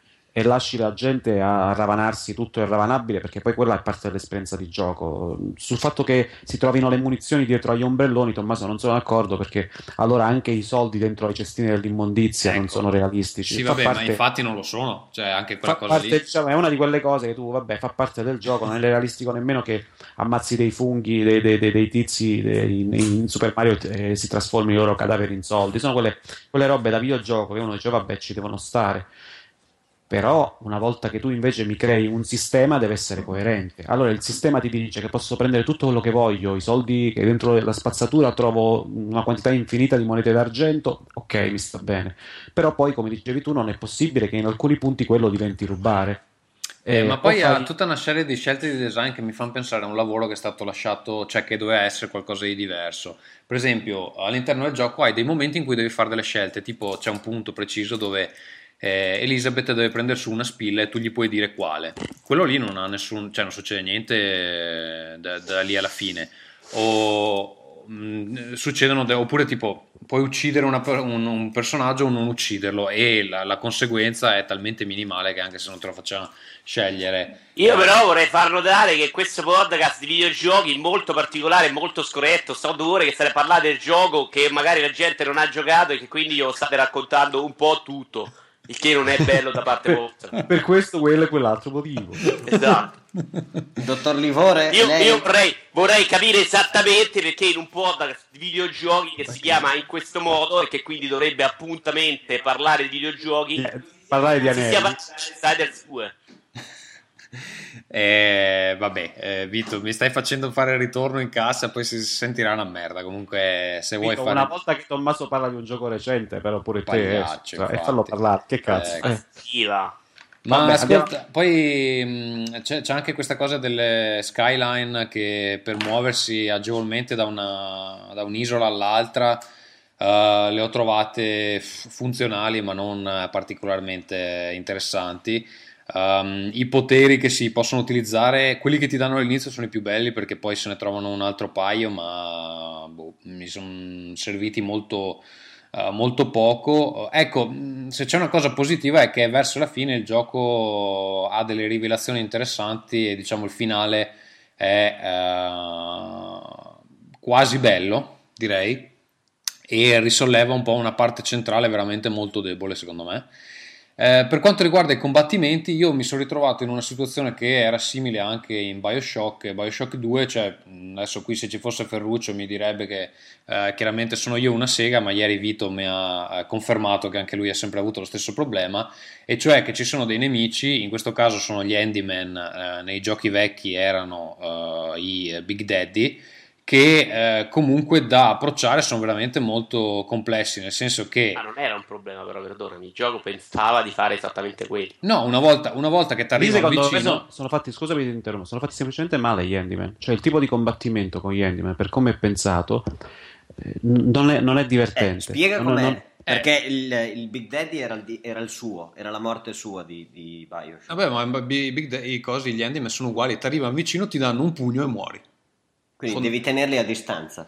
Sì, però possono, possono fare dei balzi molto, molto elevati e tu le possibilità di movimento di Booker non sono così eh, entusiasmanti. Infatti, una cosa che mi è capitata di pensare diverse volte durante il gioco è che è stato uno dei primi FPS in cui mi sarebbe piaciuto un eh, modo per fare una rotolata late- eh, laterale invece dello strife, perché comunque Booker si muove molto lentamente. Eh, se fosse possibile rotolare via, eh, alcuni combattimenti sarebbero molto più dinamici. Invece in questo caso ti, ti arriva l'Handyman che ti, ti piomba addosso, ti dà un cazzotto e ad hard ti ammazza. Quindi boh, non, non l'ho trovato particolarmente entusiasmante.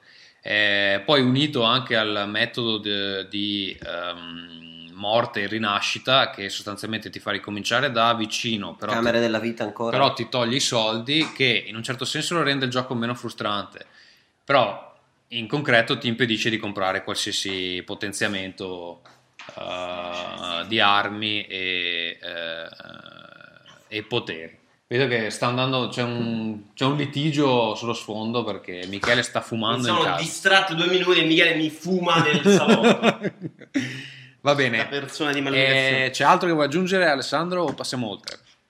No, magari la prossima volta se lo finisco giusto sul finale aggiungo due robe, per ora va bene così.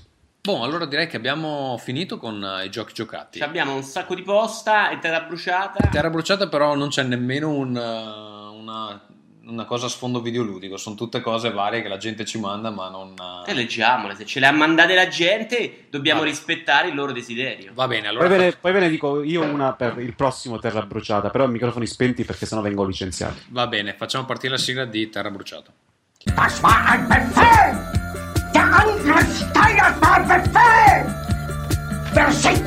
Io ne ho viste cose che voi umani non potreste immaginarvi. Die gesamte Generalität ist in Zeit als ein Haufen niederträchtiger, treuloser Feiglinge! Feiglinge! Verreiter Versager!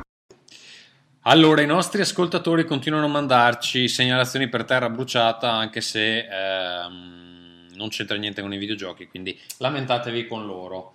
Eh, il primo messaggio è a sfondo politico e vi lascio immaginare eh, a che fazione abbia dato il voto eh, questo personaggio. No, per me adesso è un'accusa al PDL, io lo so che stai facendo. no, no. no. Allora, leggiamo. No, no. Leggiamo. leggiamo. Allora dice... Che vanno rispettati, è il 25% italiani e vanno rispettati, anche se sono dei poveri imbecilli che votano Lega. Vanno cazzo di rispettati. Cara Chiara, forse hai ragione, ma io mi Ragione sono... con 2G. Eh, con 2G. Ma io mi sono rotto di pagare troppe tasse perché quello stronzo di Monti non ha tagliato Per- i vitalizi. Aspetta, aspetta, eh, perché è scritto per che senza accento, ovviamente. No, è, diffi- è difficile da. Quello stronzo di Monti non ha tagliato i vitalizi e i stipendi ai parlamentari. Doveva togliere i sovvenzionamenti ai partiti. Fare- I sovvenziamenti, c'è scritto. Sovvenziamenti, scusa. Fare rientrare tutti i militari e vedi tu quanti soldi si Quandi? risparmia- Quanti soldi? quanti Tommaso, soldi- ma lo stai leggendo bene, però Eh, devi leggerlo come Cazzo, scritto. è veramente, non può far fare un cazzo te. Metti livello easy di lettura. Aspetta. Quan- Quanti soldi si risparmiavano? Non doveva togliere ai poveri e dare ai ricchi. Prova evidente, vedi il Monte dei Paschi. Comunque io il mio voto lo do al Movimento 5 Stelle perché è un voto di protesta. Contro la grammatica. Qui se ci fosse, se ci fosse Ma questo in realtà è proprio il Movimento 5 Stelle che per rivoluzione è contro anche vaffanculo la lingua italiana è morta, capito? Quindi la, la vaffanculo. Eh, Michele ha Quando trovato dicono, quando dicono siete circondati, si riferiscono all'Accademia della Crusca. no? Cioè, Michele ha siete trovato finiti, siete morti. Siete morti! Eh, Michele ha trovato uno a sfondo videoludico. Vuoi leggerlo, Michele? Sì, eh, una persona eh, GT5921 chiede: Scusate, ma girando su internet c'è la possibilità che la Xbox e la PlayStation stiano già sfornando le nuove console. È vero? 15 punti di domanda. Non mi importa per l'Xbox, ma per la PS4, dato che io ho già la PS3 e l'ha pagata 600, mica poco. Quindi quando esce, spero per il 2012 o 2011. Questo fa ridere anche per i contenuti no. perché l'ha scritto 5 anni fa e siamo ancora qua a decidere se uscirà o meno quest'anno. Va bene, eh, dopodiché eh, qualcuno manda un messaggio, un- una richiesta d'aiuto eh, amoroso. Ah, amoroso questo. Problema, e fai leggere a me perché Sì. ovviamente sono l'uomo che può dare consigli. a me. Problema con la tipa che mi piace. Aiuto. Ah, aiuto. C'è anche un punto, un punto esclamativo e un interrogativo che insieme fanno Era- era- un punto saltellato. Era lo stato tormentato interiore. Ah, aiuto. Ah, ah, ah. So- soffre. Da qualche giorno sto uscendo con una moldava molto carina di nome Alina. Lei ha un anno in meno di me, ci siamo conosciuti in un bar tramite amici. Da lì abbiamo cominciato ad uscire e ieri è venuta a casa mia a cena. Il problema sta nel fatto che stava tagliando la testa a un coniglio. Stavo tagliando. Stavo tagliando la testa a un coniglio. Sì, me l'hai messo in carattere 2. Posso ah, ingrandire? Sì. Contro, contro il più, dov'è il più in questo punto? Dai. Puoi mettermelo un po' più grande, sono un po' cieco. Come cazzo si fa adesso? Aspetta, non mi ricordo. Il Mac non sappiamo ingrandire lo zoom. No, ma perché c'ho la tastiera quella Vabbè, grossa. avvicinami Dai. questo, eh. No, no, c'è. Mac, Mac merda proprio. Eh, lo possiamo Ah no, aspetta, si può fare così. Non si può? No, non si può. Porca troia. Ci posso pensare io, te- te- ce la posso fare, ce la posso fare con le gesta. Eh, cioè, scusate ragazzi, stiamo arrivando, stiamo arrivando. Troppo il Mac non è così intuitivo. Eh, esatto. vedi che si può. Il problema stava nel fatto che stavo tagliando la testa a un coniglio che ho rubato dalle gabbie del campo nomadi e dandogli un colpo forte mi è schizzato tutto il sangue addosso. Ora, lei doveva arrivare per le 8, avevo fatto tempo a farmi una doccia, ma avevo, aveva capito alle 7.08, che è tipo l'appuntamento tipico che si dà a chiunque. Vediamo, vediamo c'è alle 7.08 e 12 secondi. E così si è presentata prima, io sono andato ad aprirgli pensando fosse il postino con la mia copia di Darksiders 2. Vedi che c'era nei videogiochi. Lei si è messa a strillare ed è scappata via. Le ho scritto che era per via eh, del trovi coniglio uno che ti accoglie con un coltello tutto sporco di sangue e strilli pure tu. Cioè, voglio dire, E soprattutto aspettavi ragazza. Darksider 2, quindi onestamente. Ah. Le ho scritto che era per via del coniglio che ero sporco, che l'avevo rubato al campo nomadi. e lei mi ha detto che a suo padre mancava un coniglio dalla cesta degli animali. Ora il problema non è che ce l'ha con me, ma che i suoi connazionali vogliono menarmi. Quindi la mia domanda è: come diavolo si costruiscono delle molotov? Il fazzoletto quanto va immerso, il tipo di alcol da usare e anche quale bottiglia devo usare, insomma, il tipo di vetro. Gli rispondono? Sì, gli rispondono. Perché questo Vabbè, ovviamente ha problemi e dice la molotov. Perché L'ha ieri tra l'altro Aldo- sosteneva Aldo Tommaso di scusa Alessandro? L'ha scritta Aldo 9 questa, questa richiesta. dai, è- è- è Diceva eh, ieri sosteneva Tommaso che in caso di attacco zombie noi videogiocatori saremmo eh, favoriti per- avvantaggiati, Esatto. dai. Io, io sostengo che saremo i primi a morire eh, prima ancora dei vecchi di 90 anni che secondo me ne sanno un po' di più. Noi al quarto giorno senza DSL più che altro, non nei zombie saremmo della gente morta. Siamo già zombie dopo la DS. Cioè, adesso Tommaso va in giro che se spende 3 lire le deve mettere nella sua applicazione perché gli deve tenere i conti del portafoglio. C'è una roba che, vabbè. Miglior risposta, scelta del richiedente. Quindi questa è stata apprezzata come miglior risposta. Allora, come costruire una modulo in pochi semplici passaggi. 1. Compra tante bottiglie di birra. 2. Svuotale tutte, bevile, non sprecare tutto quel ben di Dio. E qui c'è anche il consiglio. Riempi le bottiglie fino a poco meno della metà con alcol puro, non quello rosa per i pavimenti, quello trasparente. Metti un goccio di benzina sul collo della bottiglia, metti lo straccio, dai fuoco allo straccio e bada bene che non tocchi la bottiglia o ti scoppia in mano. Lanciala in bocca ai moldavi! Fonti. Divertimento fai da te. Va bene, così questi incredibili. La prossima volta leggiamo qualcosa sull'atomica, però, eh, perché mi, mi sembra per, per- per salire di tono di, Sì, le cose, i consigli per fare un ordigno nucleare in casa. Esatto, soprattutto per eh, rifarsi di Tra un campo io- nomadi a cui hai tu, hai, tu hai rubato dei conigli. Che era il coniglio della sua ragazza. Eh, va bene. Il coniglio a cui era affezionato da una vita. Invece un altro ascoltatore ci manda un link Chi di... ci ascolta? Uno che è andato... Ah no, quello non ci ascolta. Ci, ci manda un link di storie di fantasmi al femminile. Michele, vuoi leggere tu? Da dove? Che c'è? Anche Eh, tutta? Tutta? No, leggi solo la prima, sono varie storie. Dunque, stavo andando a scuola. Era morto mio nonno da diciamo due settimane ed ero distrutta. Era come se fosse stato mio padre. Comunque, Stavo perocrendo a piedi la strada che portava al mio liceo, che era senza marciapiede e con una fila di macchine posteggiate che mi permetteva di camminare solo in mezzo alla strada. Avevo gli auricolari, stavo ascoltando della musica pesante e vedo da lontano una macchina che correva forte verso di me. È stata proprio una frazione di secondo e mi sento tirare da una persona che mi abbraccia verso due macchine parcheggiate nella fila accanto a me. E sento una voce calda e tranquilla, nonostante gli auricolari, che mi dice: Attenta! La macchina è passata, io mi sn salvata e non appena mi sono girata per ringraziare questo tipo, non c'era nessuno. E non racconto cavolate, è successo veramente. E dopo allora ho avuto altri contatti con mio nonno, però solo in sogno. E questo non era molto... Terra bruciata. gra- sì, però ce n'è, ce n'è qui sotto una che le- leggerò io per concludere questa bellissima rubrica.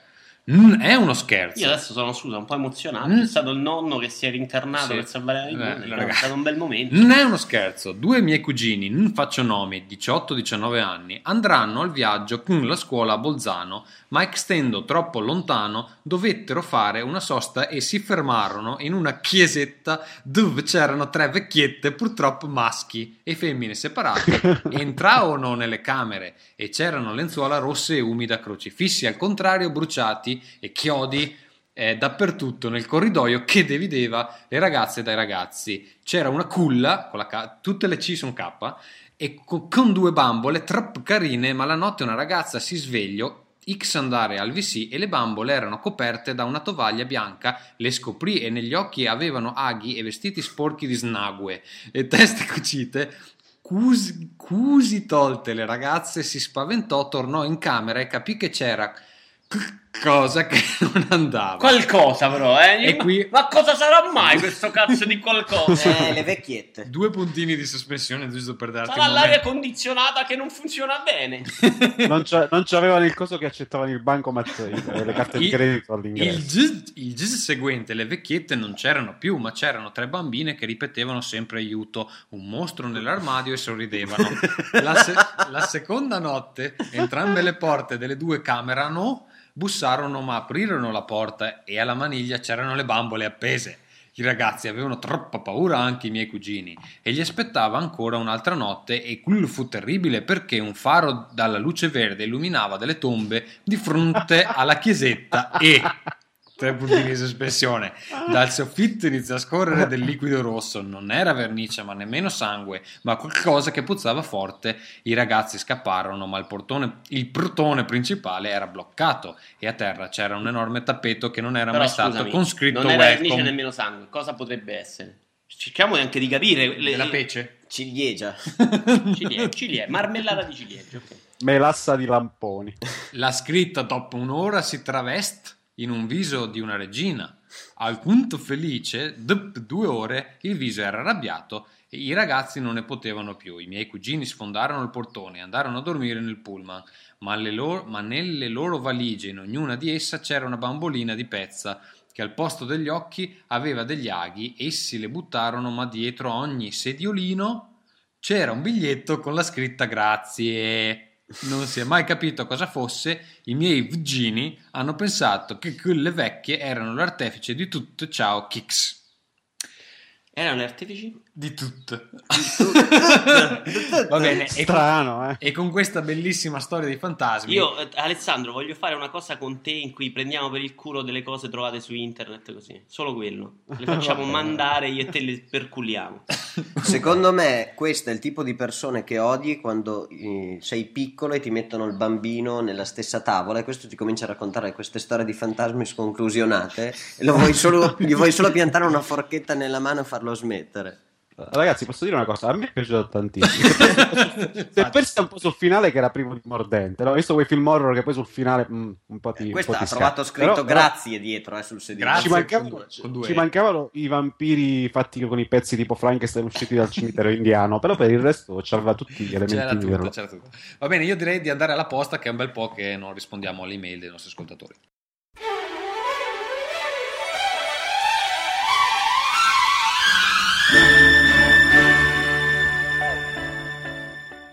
Leva pure le sigle, tanto Tommaso non è gradito dalla gente quello che fai tu. eh. Toglile. Io sono Row, le puntate Allora, ci scrive Sergio Conto. Ciao cari, sono Sergio da Volturara Irpina. Av, sarà Avellino? Sì. Uh, ed è la prima volta che vi scrivo, anche se vi seguo da una vita. Oh, veterano. Videogioco da oltre con due R, 25 Non anni. devi prendere il culo, quelli di prima devi prendere il culo. Questi che ci bruciata. Ed è da quando avevo sei anni che mi interessa di questo mondo. La mia domanda riguarda il mestiere, se così si può chiamare, del giornalista videoludico. È mai possibile che non vi sia uno, e dico un giornalista, che si è messo in condizione di parlare con qualche personaggio importante di questo mondo, osi fargli una domanda scomoda o interessante? Mi sembra sempre che le interviste siano più delle comunicazioni da parte delle parti marketing che delle vere e proprie sessioni di domanda e risposta. Non mi riferisco tanto al settore italiano che purtroppo non ha sempre la possibilità di trovarsi dinanzi a Miyamoto del caso, quanto alle grandi testate statunitensi. Cosa ne pensate voi? È mai possibile che non si chiedano eh, le cose più ovvie, tipo chiedi a Sony che diavolo sta facendo con PS Vita, chiedi a Nintendo cosa diavolo hanno capito del lancio del 3DS, visto gli errori eh, con Wii U, eccetera, eccetera. Grazie delle ore eh, che mi fate passare con il vostro podcast e spero rispondiate alla mia domanda. Un abbraccio. Eh, Alessandro, tu che sei appunto l'uomo della stampa. Beh, eh, non è sempre così. Sento il, il mio eco eh, nella voce, cioè sento il mio eco. Voi è tutto a posto? Noi tutto a posto, sì. Va bene. le- Forse saranno le bambine bambole! Tutte le bambole! È il, è il sangue che, che, che scusate, dalle Sangue cuffie che che- cola. Mi fa sentire l'eco. Beh, in realtà, come dice lui, alla fine non è che il giornalista italiano abbia la possibilità di intervistare Reggie Fils-Aim ogni giorno, un giorno sì, un giorno no, e chiedergli che diavolo stia facendo con il 3DS. Però non è vero che i giornalisti non pongano delle domande incalzanti. È vero che quando gli poni delle domande inca- incalzanti, quelli si incazzano e non ti rispondono, o ti danno una supercazzola di risposta che poi diventa impubblicabile. Eh, io personalmente mi sono trovato in diverse situazioni in cui ricordo una presentazione di GTA 4, una delle prime volte in cui portarono dei giornalisti italiani a vedere GTA 4, che, eh, durante la quale ci hanno mostrato il gioco tenendo l'inquadratura con lo stick destro sempre inchiodata verso il terreno per non far vedere il pop-up dei palazzi sullo sfondo. E a un certo punto, dopo 5 minuti di questo, ovviamente era un hands-off, quindi c'era il tizio di Rockstar che guidava il personaggio e poi il veicolo eh, guidava Nico Pellic e poi lo faceva entrare in macchina. Ho chiesto scusa, ma puoi alzare un attimo sta cacchio di telecamera che ho capito perché lo fai, ma la puoi alzare? Lui mi ha risposto no. Eh, se potessi, farti, potessi far vedere com'è lo sfondo, eccetera, non ti dovrei far vedere anche il resto del gioco. Quindi il concetto è: io ti ho, ti ho invitato, ti faccio vedere questo e tu stai zitto. Ho rischiato, ho rischiato anche di prendere i cazzotti una volta perché ho fatto una battuta sbagliata a un wrestler durante un'intervista. Quindi io non sono esattamente il soggetto della domanda eh, dell'ascoltatore. scusami, eh, questo è vero quando vai a una presentazione di un gioco e c'ha tutto senso. Io qualche intervista americana a personaggi del mondo dei videogiochi famosi in cui gli si fanno delle domande le ho anche lette. Cioè non è Eh, no, sempre- quello che stavo dicendo, la stampa italiana non ha sempre la possibilità di intervistare Miyamoto, però ho letto tante interviste, ma anche di giornalisti italiani quando è capitato, eh, in cui le domande a Miyamoto, ad a Harrison, Molinex, Harrison, Molinex che, che, che, a, che a fa una gli hanno, tre fatte, giorni. gli hanno fatte anche belle toste. eh, quindi- sarebbe Molino. Molino. cioè no, dico, le- quando non sono legate al gioco, ovviamente se vai a intervistare Molino quando devi presentare Fable ti deve dire quello sta vendendo il gioco. Mi sembra Ma proprio... quanta percentuale di persone ti chiede la, la lista delle domande che gli farai? No, non te la chiedono mai. Semplicemente perché se fai domande che non sono attinenti, non ti rispondono, ti dicono dobbiamo parlare di questo e basta. Beh. Oppure ti, ti si trincerano dietro una cosa. Ci sono anche casi peggiori in cui lo sviluppatore sta rispondendo e arriva il PR eh, a dirgli no, questo non lo possiamo dire. Sembra quella roba quando intervistano il cantante e arriva la gente che gli dice no, no, no, questo è meglio se non risponde. Ma, ma a me è Sembra- capitato, Alessandro, che proprio ti mettono il PR davanti, cioè il No, no, responsabile il PR comunicazione. lì, il PR lì e- e- in alcuni casi si annota tutte le domande perché deve sapere cosa tu hai chiesto perché poi se esce una, una roba in- su internet senza fonte eh, ti sgamano che sei stato tu e, e questi sono i casi più normali poi ci sono dei casi di paranoie generali per giochi determinati, determinati giochi avevano, su cui c'era un'attenzione molto forte, lì non puoi fare foto, non puoi chiedere determinate cose, eh, ti controllano se c'è la telecamera accesa, neanche fossi il pirata che va al cinema a, a riprendere di nascosto il film per metterlo su internet. Insomma, ci sono dei casi di paranoia più o meno alta e altri casi in cui in realtà, devo dirlo, eh, lo sviluppatore è, è rilassatissimo e ti dice quello che vuole in totale libertà. Eh, ricordo interviste con sviluppatori giapponesi dove, nonostante il grosso ostacolo della traduzione, perché ti fa perdere ovviamente la cosa del dialogo diretto e spesso il traduttore non capisce un cazzo. E, e- Io ho e- anche avuto e- un'esperienza simile con Gueda. Eh, eh, ci mette 10 minuti a capire quello che tu vuoi chiedere, poi altrettanti a, a trovare le parole giuste per tradurre. da fare il passaggio. Tra l'altro, io, essendo un giornalista molto importante, andavo tra l'altro per edizioni mazze per Alessandro, quindi Alessandro sempre Ivan Fulco. E, e avevo il PR Sony che stava lì non a segnarsi le domande per impedire, ma a tradurre a me inglese, ovviamente, perché io non sapevo nulla della lingua. Allora c'ero io che magari parlavo l'italiano e dicevo in inglese, che diceva a lei che doveva tradurre in giapponese, e lei traduceva in giapponese e andava in, a- in giapponese a Ueda. Quattro persone c'erano? E la risposta di Ueda Era fragola! Ueda rispondeva per otto ore, quando ritornava indietro arrivava una parola, tipo, "Oh, ok. Cazzo succede? No, è terribile, anche, anche perché poi, come è noto, i giapponesi infilano nel discorso 3000 robe formali che non significano davvero niente, quindi davvero poi la, la risposta viene succinta. Però ricordo un'esperienza traumatica durante una discussione con Yamauchi di Polifoni. C'era il famoso uomo blocchetto, vi ricordate, me ne ho già parlato Sì, quando grande. uscì su internet il meme che faceva il traduttore che si segnava le cose sul blocchetto. Stava là a segnare due ore la risposta, poi mi dava davvero tre parole di risposta. Dice, ma che minchia hai segnato allora? Dimmi almeno che cazzo hai scritto. Per dire, eh, Sì, più no, è lo dicevo solo formale, per dire come che tutte io ho intervistato Ueda, così. Ma quindi tu, tu- cose- tu hai interagito con l'uomo blocchetto, cioè uno del- dei Esatto. meme più famosi di internet, incredibile. Va bene, io No, no, pass- ma gli ha chiesto l'autografo ad Alessandro. no? passerei alla domanda Ho successiva. fatto la, io ho fatto la foto alla fine, io ho abbracciato l'uomo blocchetto, poi qualche volta... Ma davvero? Eh certo, Cazzo, sono me- stato una giornata non intera l'ho lì. visto online, Eh, perché non hai messo online? Ma no, perché andai, a parte, no, nel 2009 c'era già il blog, andai per una giornata intera bloccato negli studi di Polifoni per fare un'intervista di 20 minuti e poi sono rimasto a parlare... allora, Hanno messo a lavorare a Gran Turismo. Chi è qua dentro lavori? Mi sono messo a guardare le loro schede nella libreria, che sono tutte le riviste del- di automobili del mondo e, e le schede di tutte le auto. Insomma, è stata un'esperienza bella da appassionato, da giornalista due coglioni, perché per fare 20 minuti di intervista ho perso un giorno. Però, per E passerei alla prossima, cioè Francesco Codolo, che ci scrive sempre, dona Vabbè, che sempre. devi leggere tutto te? Siamo qui a farti Vabbè. da. Reggi Candela noi. Eh, toccami il collo. Allora, Toccami il collo. cari ringsiani, posso farvi tre domande. Uno, trattino. Quanto hanno rotto i condotti di areazione nei videogiochi? Mi viene in mente l'ultimo Deus Ex, bellissima atmosfera a mio parere, rovinata da questi cacchio di condotti. Erano ovunque. Se volevi entrare in una stanza ultra sorvegliata sapevi benissimo che il vicino c'era un bel condotto e la tentazione di usarli era tanta. Ma qui posso subito contraddire perché in realtà c'erano i condotti, ma era una delle opzioni che il Potevi videogioco anche farne offriva, insomma, quindi sì. Devi essere forte, devi resistere alla tentazione. No, ma era un'opzione. Tra l'altro, non, non è che ti rendeva il gioco facile perché poi dovevi uscire fuori, c'erano E i dove tizi. uscivi c'era sempre gente. che- Domanda per Vincenzo, che sono io. Ma il film Lady Hawk è in realtà una metafora del derby Lazio-Roma? Anche lì l'aquila e la lupa non si potevano vedere. Aspetta, aspetta, risposta? Non l'ho visto. L'ho vedere. visto anche più di una volta. Eh, per so questo perché- non hai visto gli altri film, ti sei messo là negli anni a vedere- 80. ma infatti per ci sono solo un io- film che ho visto 18 volte e poi Indiana Jones che l'ho dovuto recuperare a 25 anni, 28, 29, 3 anni fa. insomma. Vantiamocene pure. Va bene, perché a me mi volevano bene, ve l'ho già detto. Se a voi vi piazzavano davanti al televisore famiglie che vi odiavano, non è, non è un problema mio. Vabbè, ma a te ti volevano bene a 25 anni a farti vedere quello che dicevano loro i genitori, non penso. Eh. Allora, comunque, Lady Hawk, eh, perché c'era l'aquila e c'era la lupa, che non si incontravano la notte e la sera, sì, vabbè. No, mi sembra una cazzata. Chi è l'amico? Francesco. Franceschi. Eh, seriamente, su. Eh. Poi, Se continua a donare 5 euro a volta, grande Francesco, amico, quando arriva a donarci intero, però a partecipare ad un episodio, sì, Sì. ci eliminiamo Michele. Assolutamente. mandiamo via Michele. Non è un problema. Perché scadono i 100 euro di Michele.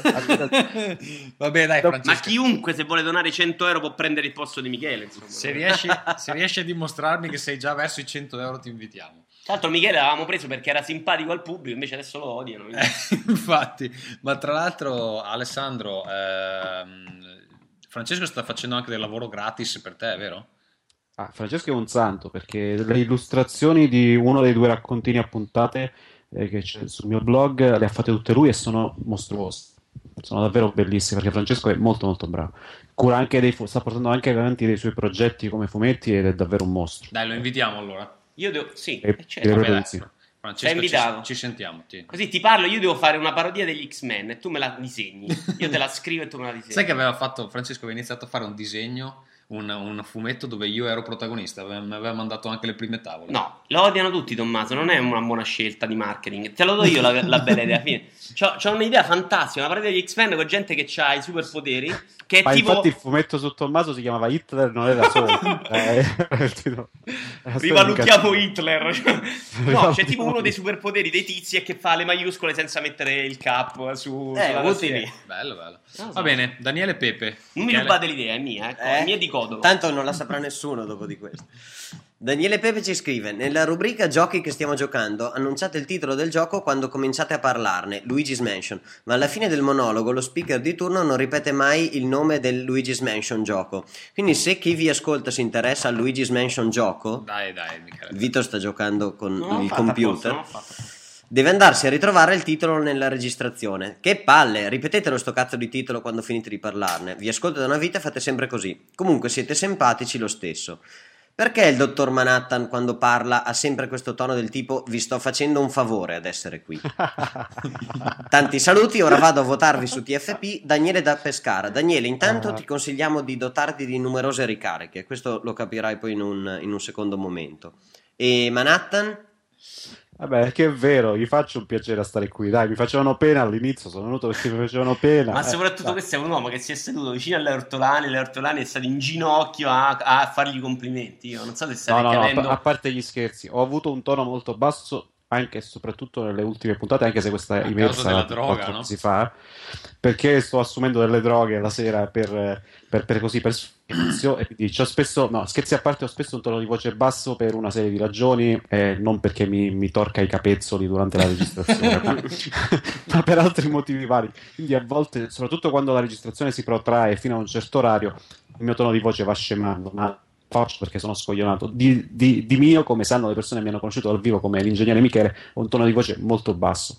Quando arriviamo a registrare che sono particolarmente stanco, arrivata a una certa fase il tono scende verso eh, Vai in- il, il- il livello demoni de- E poi della soprattutto ti sta sul cazzo Ferruccio, se lo vuoi dire.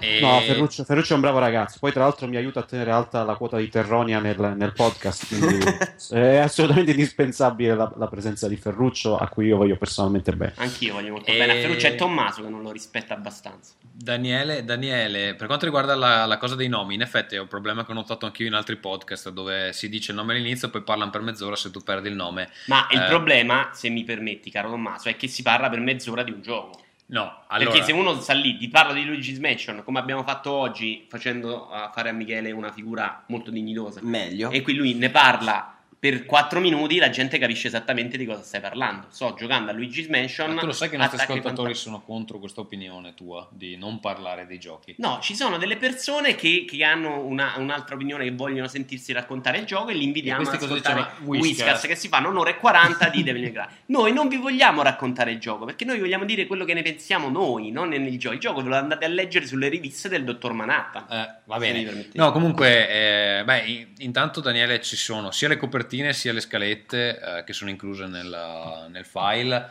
quindi se proprio perdi il titolo del gioco lo, lo puoi recuperare in quel modo, però cercheremo di ricordarci di ripeterlo magari anche eh, alla fine. Eh, Alla fine dire un titolo sbagliato alla fine non ci costa nulla, no? Cioè, dopo che abbiamo parlato mezz'ora di, di dire che era un altro gioco, non ci costa nulla. Balordo 2000 ci scrive: Ciao carissimi, cosa ne pensate dei videogame venduti prima del loro sviluppo definitivo? Io sono combattuto sulla cosa perché se da una parte gli utenti possono aiutare i, deve- i developer giocando le versioni alfa e rilasciando feedback su bug o altro, dall'altra chi acquista un prodotto non completo potrebbe ritrovarsi qualche brutta sorpresa, ipotizzo drastici cambiamenti all'ultimo. O comunque più in generale io non mi fiderei mai nell'acquistare un libro, un film o un disco musicale che siano ancora work in progress. In secondo luogo, credete che le console next gen manterranno come colonna portante della loro anima videoludica No, la loro anima videoludica oppure si vedranno potenziate fino alla noia con supporti ed applicazioni più o meno correlate, come un'inutile possibilità di usare Skype, allacciarsi a satellite o altro. Rispettosamente, Balordo.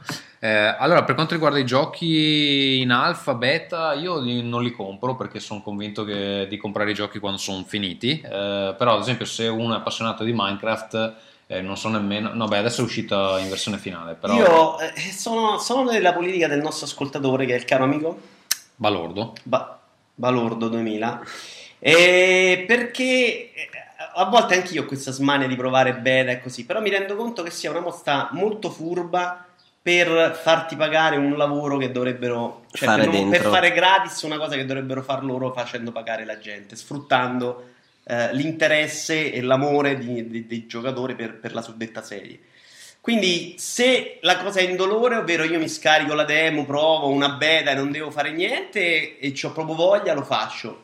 Se mi chiedi una registrazione, già sono lì che non mi inculo proprio per sbaglio. Anche se ne ho la possibilità o no. Tipo se in City volevo provare, c'era da fare una registrazione e ti dico no. Perché no. Ma è la cosa che fa, che dice Però- lui, cioè che un film, un libro, un disco musicale non completi non si comprerebbero, in effetti eh, prassi comune. Per i giochi è un po' diverso. Ma perché, non comunque- gliele hanno proposti però? Perché lì diventa una cosa diversa. Lì fai una fase che nel libro c'è ugualmente, che è quella di revisione. Però l'autore nel momento in cui presenta un libro, c'è una revisione, c'è un errore di battitura, fa la figura di stronzo. Mm. Quindi è meglio tenerla in segreto.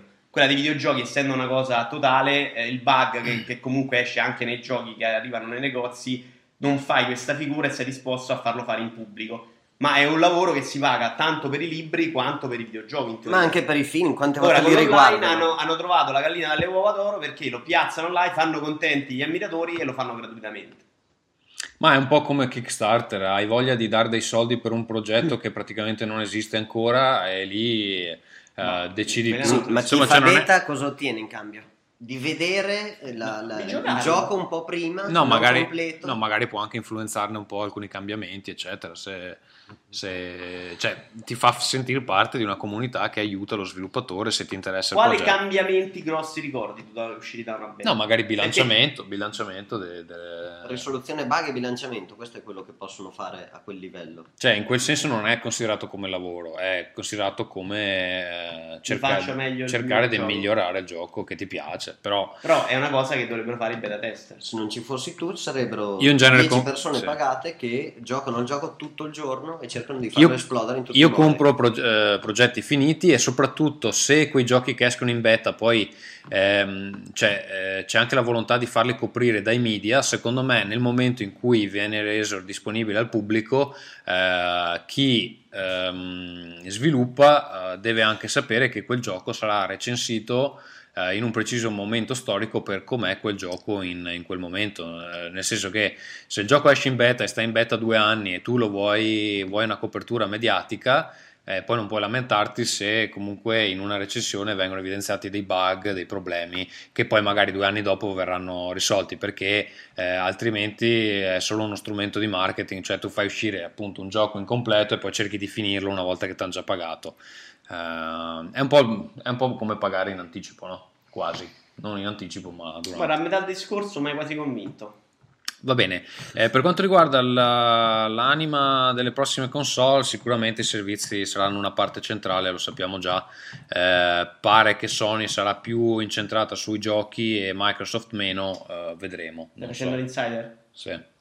Eh, non, ho, non ho notizie molto più precise, però mi pare di, di- finora se parli con gli indie, se parli con gli sviluppatori, si sono espressi solo su Sony, di Microsoft non sa niente, niente nessuno e tutti i rumor che sono trapelati non sono super Il 21 positivi. maggio, non l'abbiamo detto però, verrà presentata ufficialmente la nuova Xbox. Ah, vero ecco. Alessandro?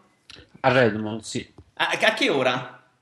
Eh, allora non lo so. Perché lì vorremmo fare un hangout. Potremmo provare a organizzare un hangout, forse. Do- dobbiamo vedere a che ora in America e fare due calcoli. Esatto. Considerando che il fuso orario su quella costa è abbastanza consistente, non è New York, eh, saranno 8, ore di fuso, 9, non lo so. Quindi loro lo faranno Ma faccio- secondo me di sera, no? Sarà una roba da 21-22. Eh. Se loro lo fanno di pomeriggio, sera, da noi casca in piena notte.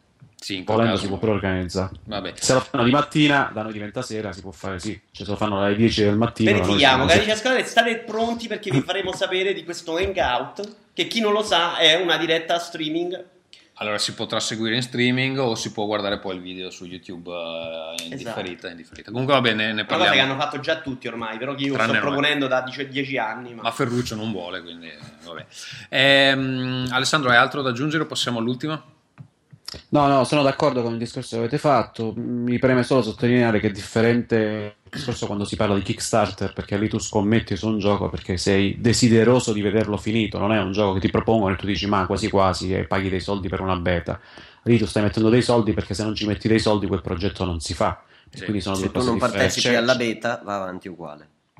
Se tu non partecipi alla beta e non ci metti i soldi, que- quelli se ne fregano. e Però, però anche lì in sostanza ti vendono un progetto potenziale e non un progetto finito. È, è la stessa cosa di fatto, ma sono diverse le motivazioni Sì. sia di chi te lo propone e sia di chi ci va a mettere i soldi.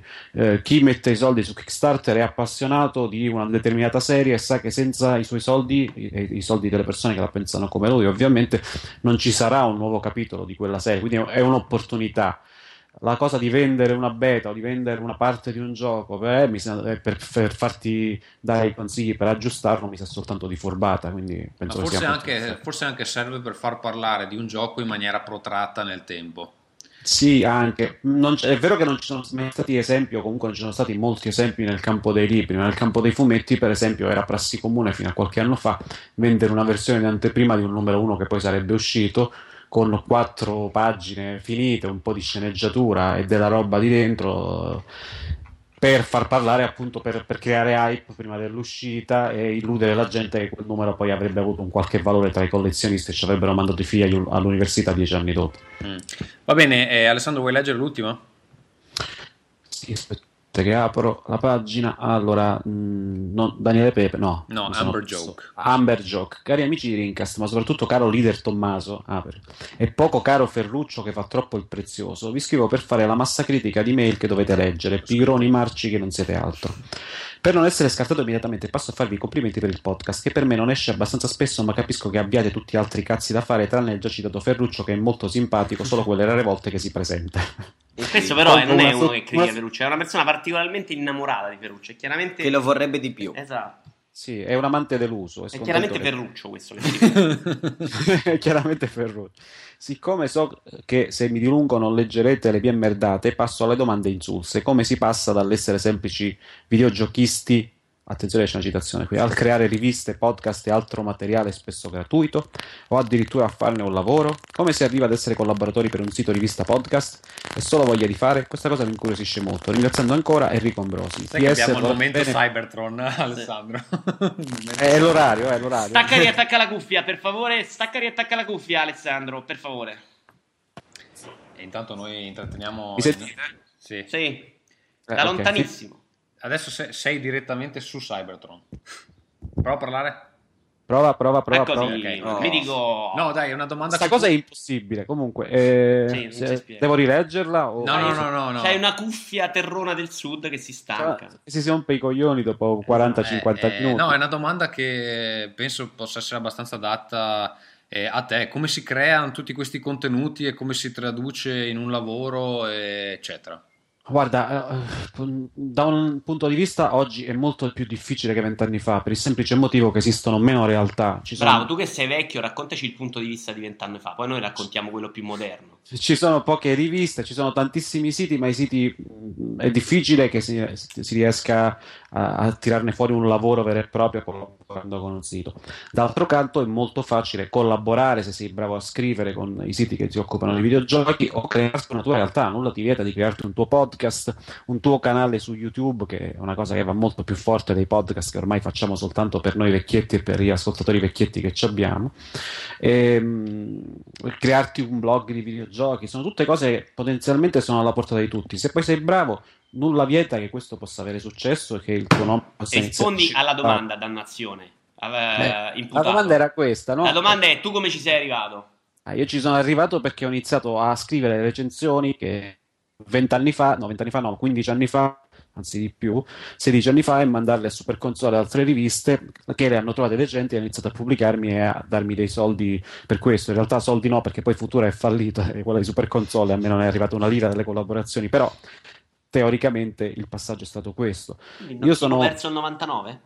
No, anche prima, 97, 98, perché nel 2000 poi sono entrato in edizioni master, quindi prima del, nella seconda metà degli anni Quindi ti 90. sei esposto in prima persona, ti sei lanciato e sei andato a fare questa cosa perché volevi farla Volevo farlo, e la cosa ridicola è che non avendo il loro indirizzo email ho stampato una, una recensione di un FIFA qualsiasi parlandone malissimo, eh, con toni poi che sarebbero stati non adatti neanche a Super Console, più alle cose che scrivo adesso sul blog.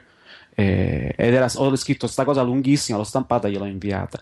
Ehm, Chi era in quel momento l'editore? Ivan Fulco o Simone Crosignani? Non c'era ancora Ivan, mi sa che era ancora il periodo di Simon. Comunque, ehm, o forse c'era già Ivan, non mi ricordo.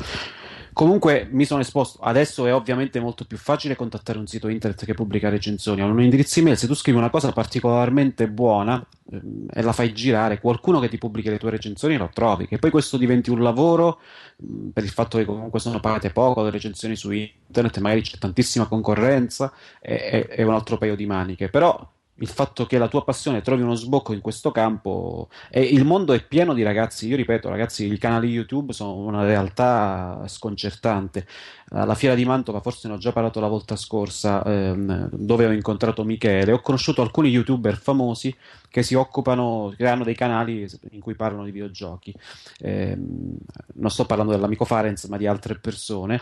E fa- hanno dei guadagni mostruosi tramite la pubblicità e le cose, perché un conto è che tu scrivi una recensioncina, la metti su un sito mentre circoli, su YouTube fai un canale, lo fai bene, in un attimo ti trovi 20-30 mila iscritti, boom, è facile farsi due conti.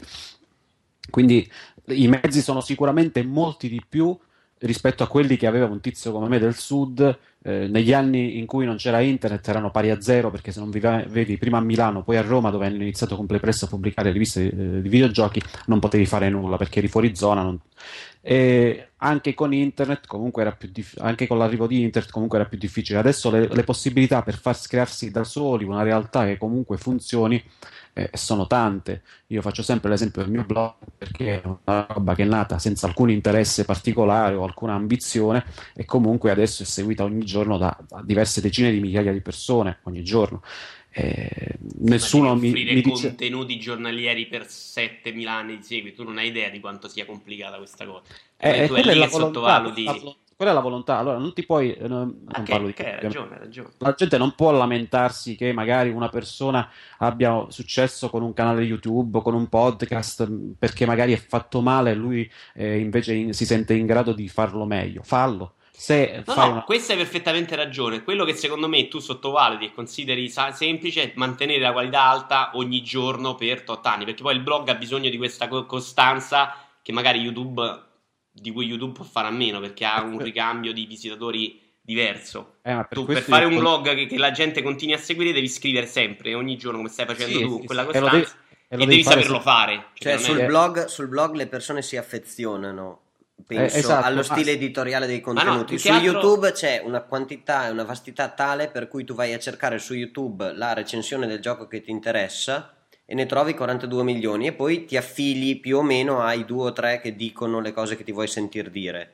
Mentre Sì, sul è- blog vai a cercare cosa Alessandro ha pensato del film o del gioco tal dei tali. È un approccio, penso, un po' diverso. Oppure del teatrino delle marionette, che è una di quelle cose che piace Sì, tantissimo. perché ti appassioni a quello, perché non lo trovi. Quante cose puoi andare a cercare su YouTube che sono così? Molte meno. Ci sono alcune serie, tipo ad esempio i giochi brutti di. eh, parliamo di videogiochi, questo tipo di serie. Ma penso che la maggior parte delle persone vada a cercare recensioni e opinioni di eh, No, no, giochi ostili. No, non è così proprio, Michele, scusami, Sì. perché quello che tu dicevi per il blog adesso avviene anche su YouTube, perché Sì. ci sono persone, pens- pensa a Yotobi, pensa a Fraus, come si chiama quello di parliamo di videogiochi, Fraus. comunque Fraus.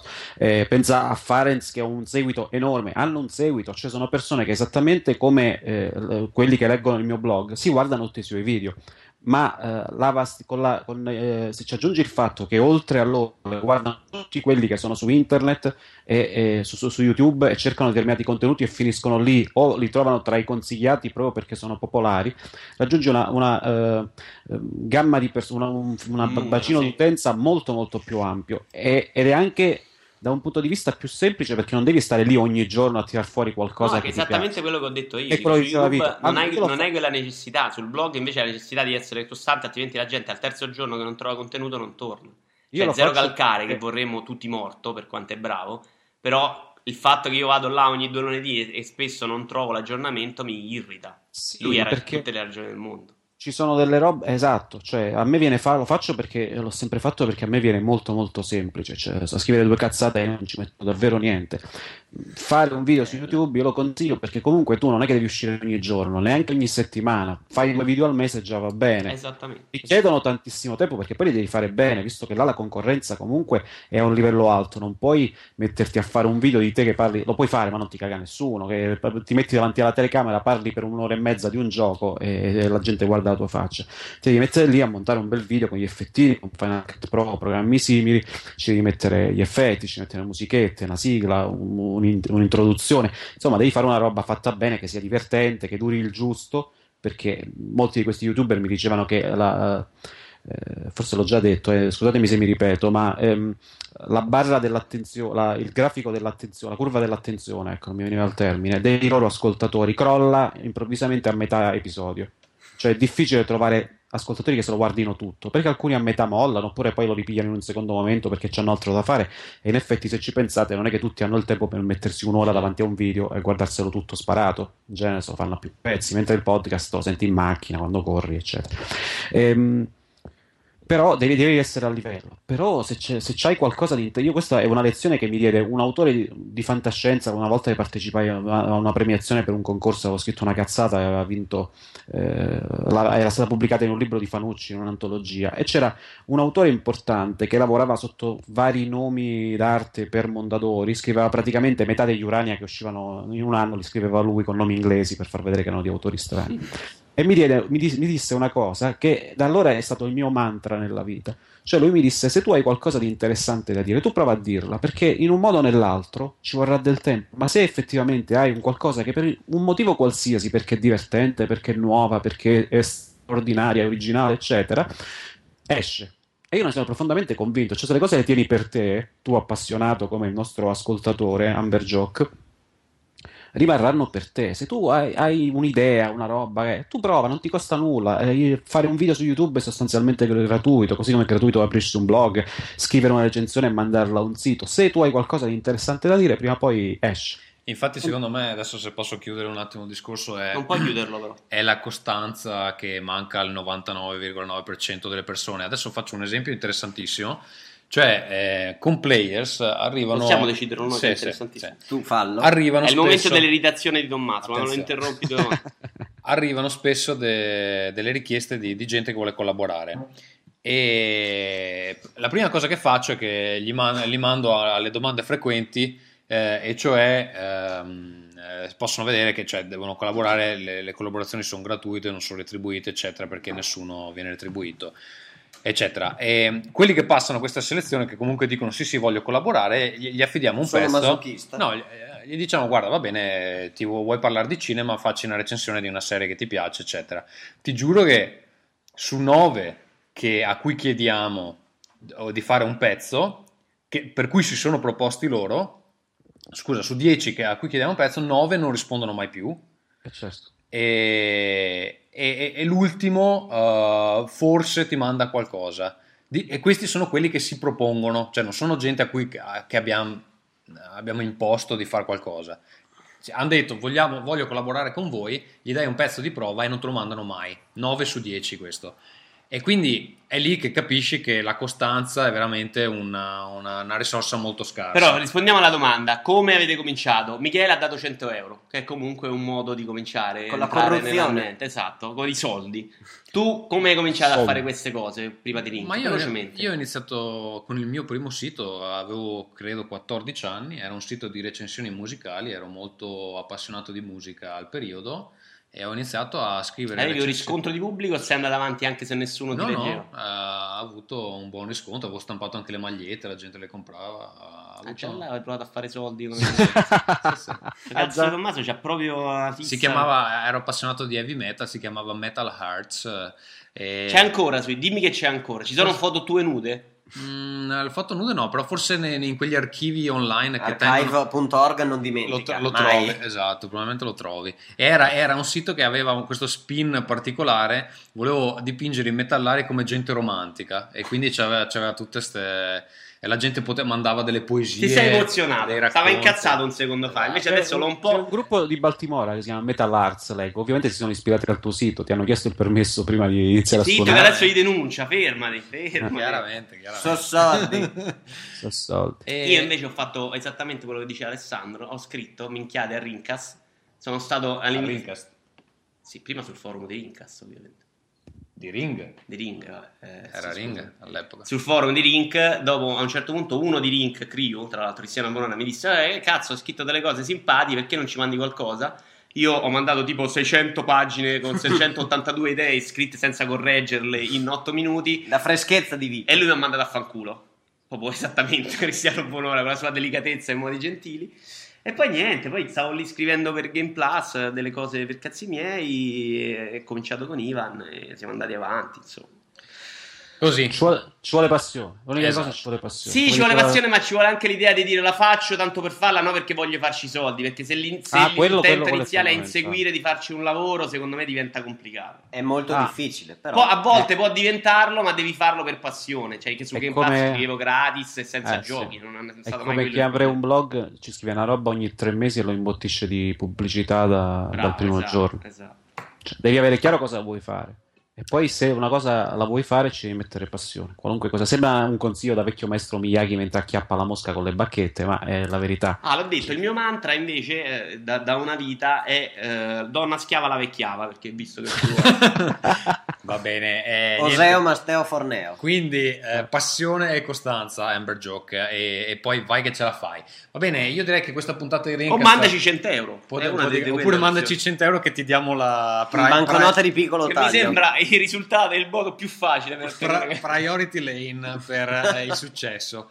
Eh, grazie di essere stati con noi, grazie amico Vitu Juvara, Ciao a tutti amici. Grazie Michele Ciao. che sei ancora con noi, se, se ci sarà feedback positivo su Luigi Puoi Smash. rilanciare, tu rilancia con 110, facciamo partire un'asta. Esatto. Se no, se no poi facciamo l'eliminazione tipo amici di Maria De Filippi, no? mettiamo le due carte, facciamo girare Eh, oh, se devo ballare io mi autoelimino già da solo. Amici, eh. se non- scrivi Luigi Smashon come, come compito, chi lo fa meglio rimane. Se, no- se non volete più Michele, amici, scriveteci e mandateci dei soldi. No, no, che scriveteci? Apri un televoto con un numero a pagamento, scusa. Eh, no, è, mi No, meraviglio scri- di te, scrivi- adesso seriamente. La passione, eh? hai appena per- finito di dire la passione. Scrivete per dimostrare il vostro affetto per Ferruccio, perché chiaramente sento un'aria in questo podcast di rancore, di, di- di atteggiamento ostile nei suoi confronti. Nonostante sia una persona bellissima, nonostante sia uno dei due che ha preso Tommaso nella terra e lo ha trascinato in un mondo di, di gente che gli vuole bene. Sì. Per- No, scusate, ho esagerato. Di, di persone che non, che non lo detestano nel modo più assoluto. Non lo detestano troppo. Esatto, e quindi merita rispetto anche perché è una persona intelligente, logorroica, pesante, ma assolutamente intelligente che dice cose sensate Sensate. rispetto alla maggior parte dell'umanità. Torna Ferruccio, smettila di... di... Ferruccio torna con noi, abbandona magari due bimbi Eh, si può dire, nella neve? eh, nella neve. E Ferruccio ha la flessibilità di un pezzo di acciaio Ferruccio ha inox. perso i suoi testicoli ormai, con due bambini li ha persi i suoi testicoli, li ha dati, tu quando prendi, fai un figlio, prendi un testicolo e lo metti da- in una boccina, ok, vicino al letto. Il secondo figlio ha messo il secondo testicolo nella boccina, calcolando che lui di suo già non era una- uno che questa virilità ormonale fosse incredibile, Ha finito? essendo già un suo mezzo di... eh, è, è andato perso. Va bene Alessandro, ciao e grazie per essere stato Grazie con noi. mille Alessandro. Ciao ragazzi. Ciao. Ciao amici.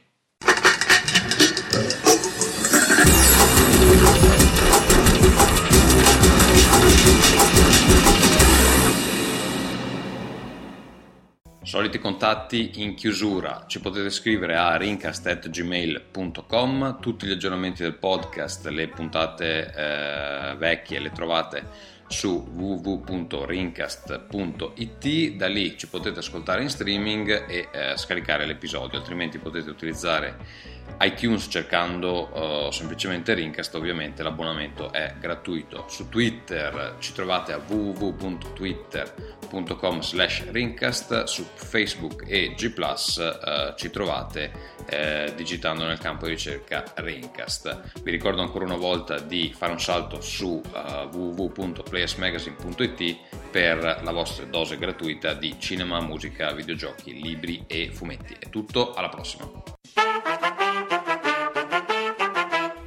Greencast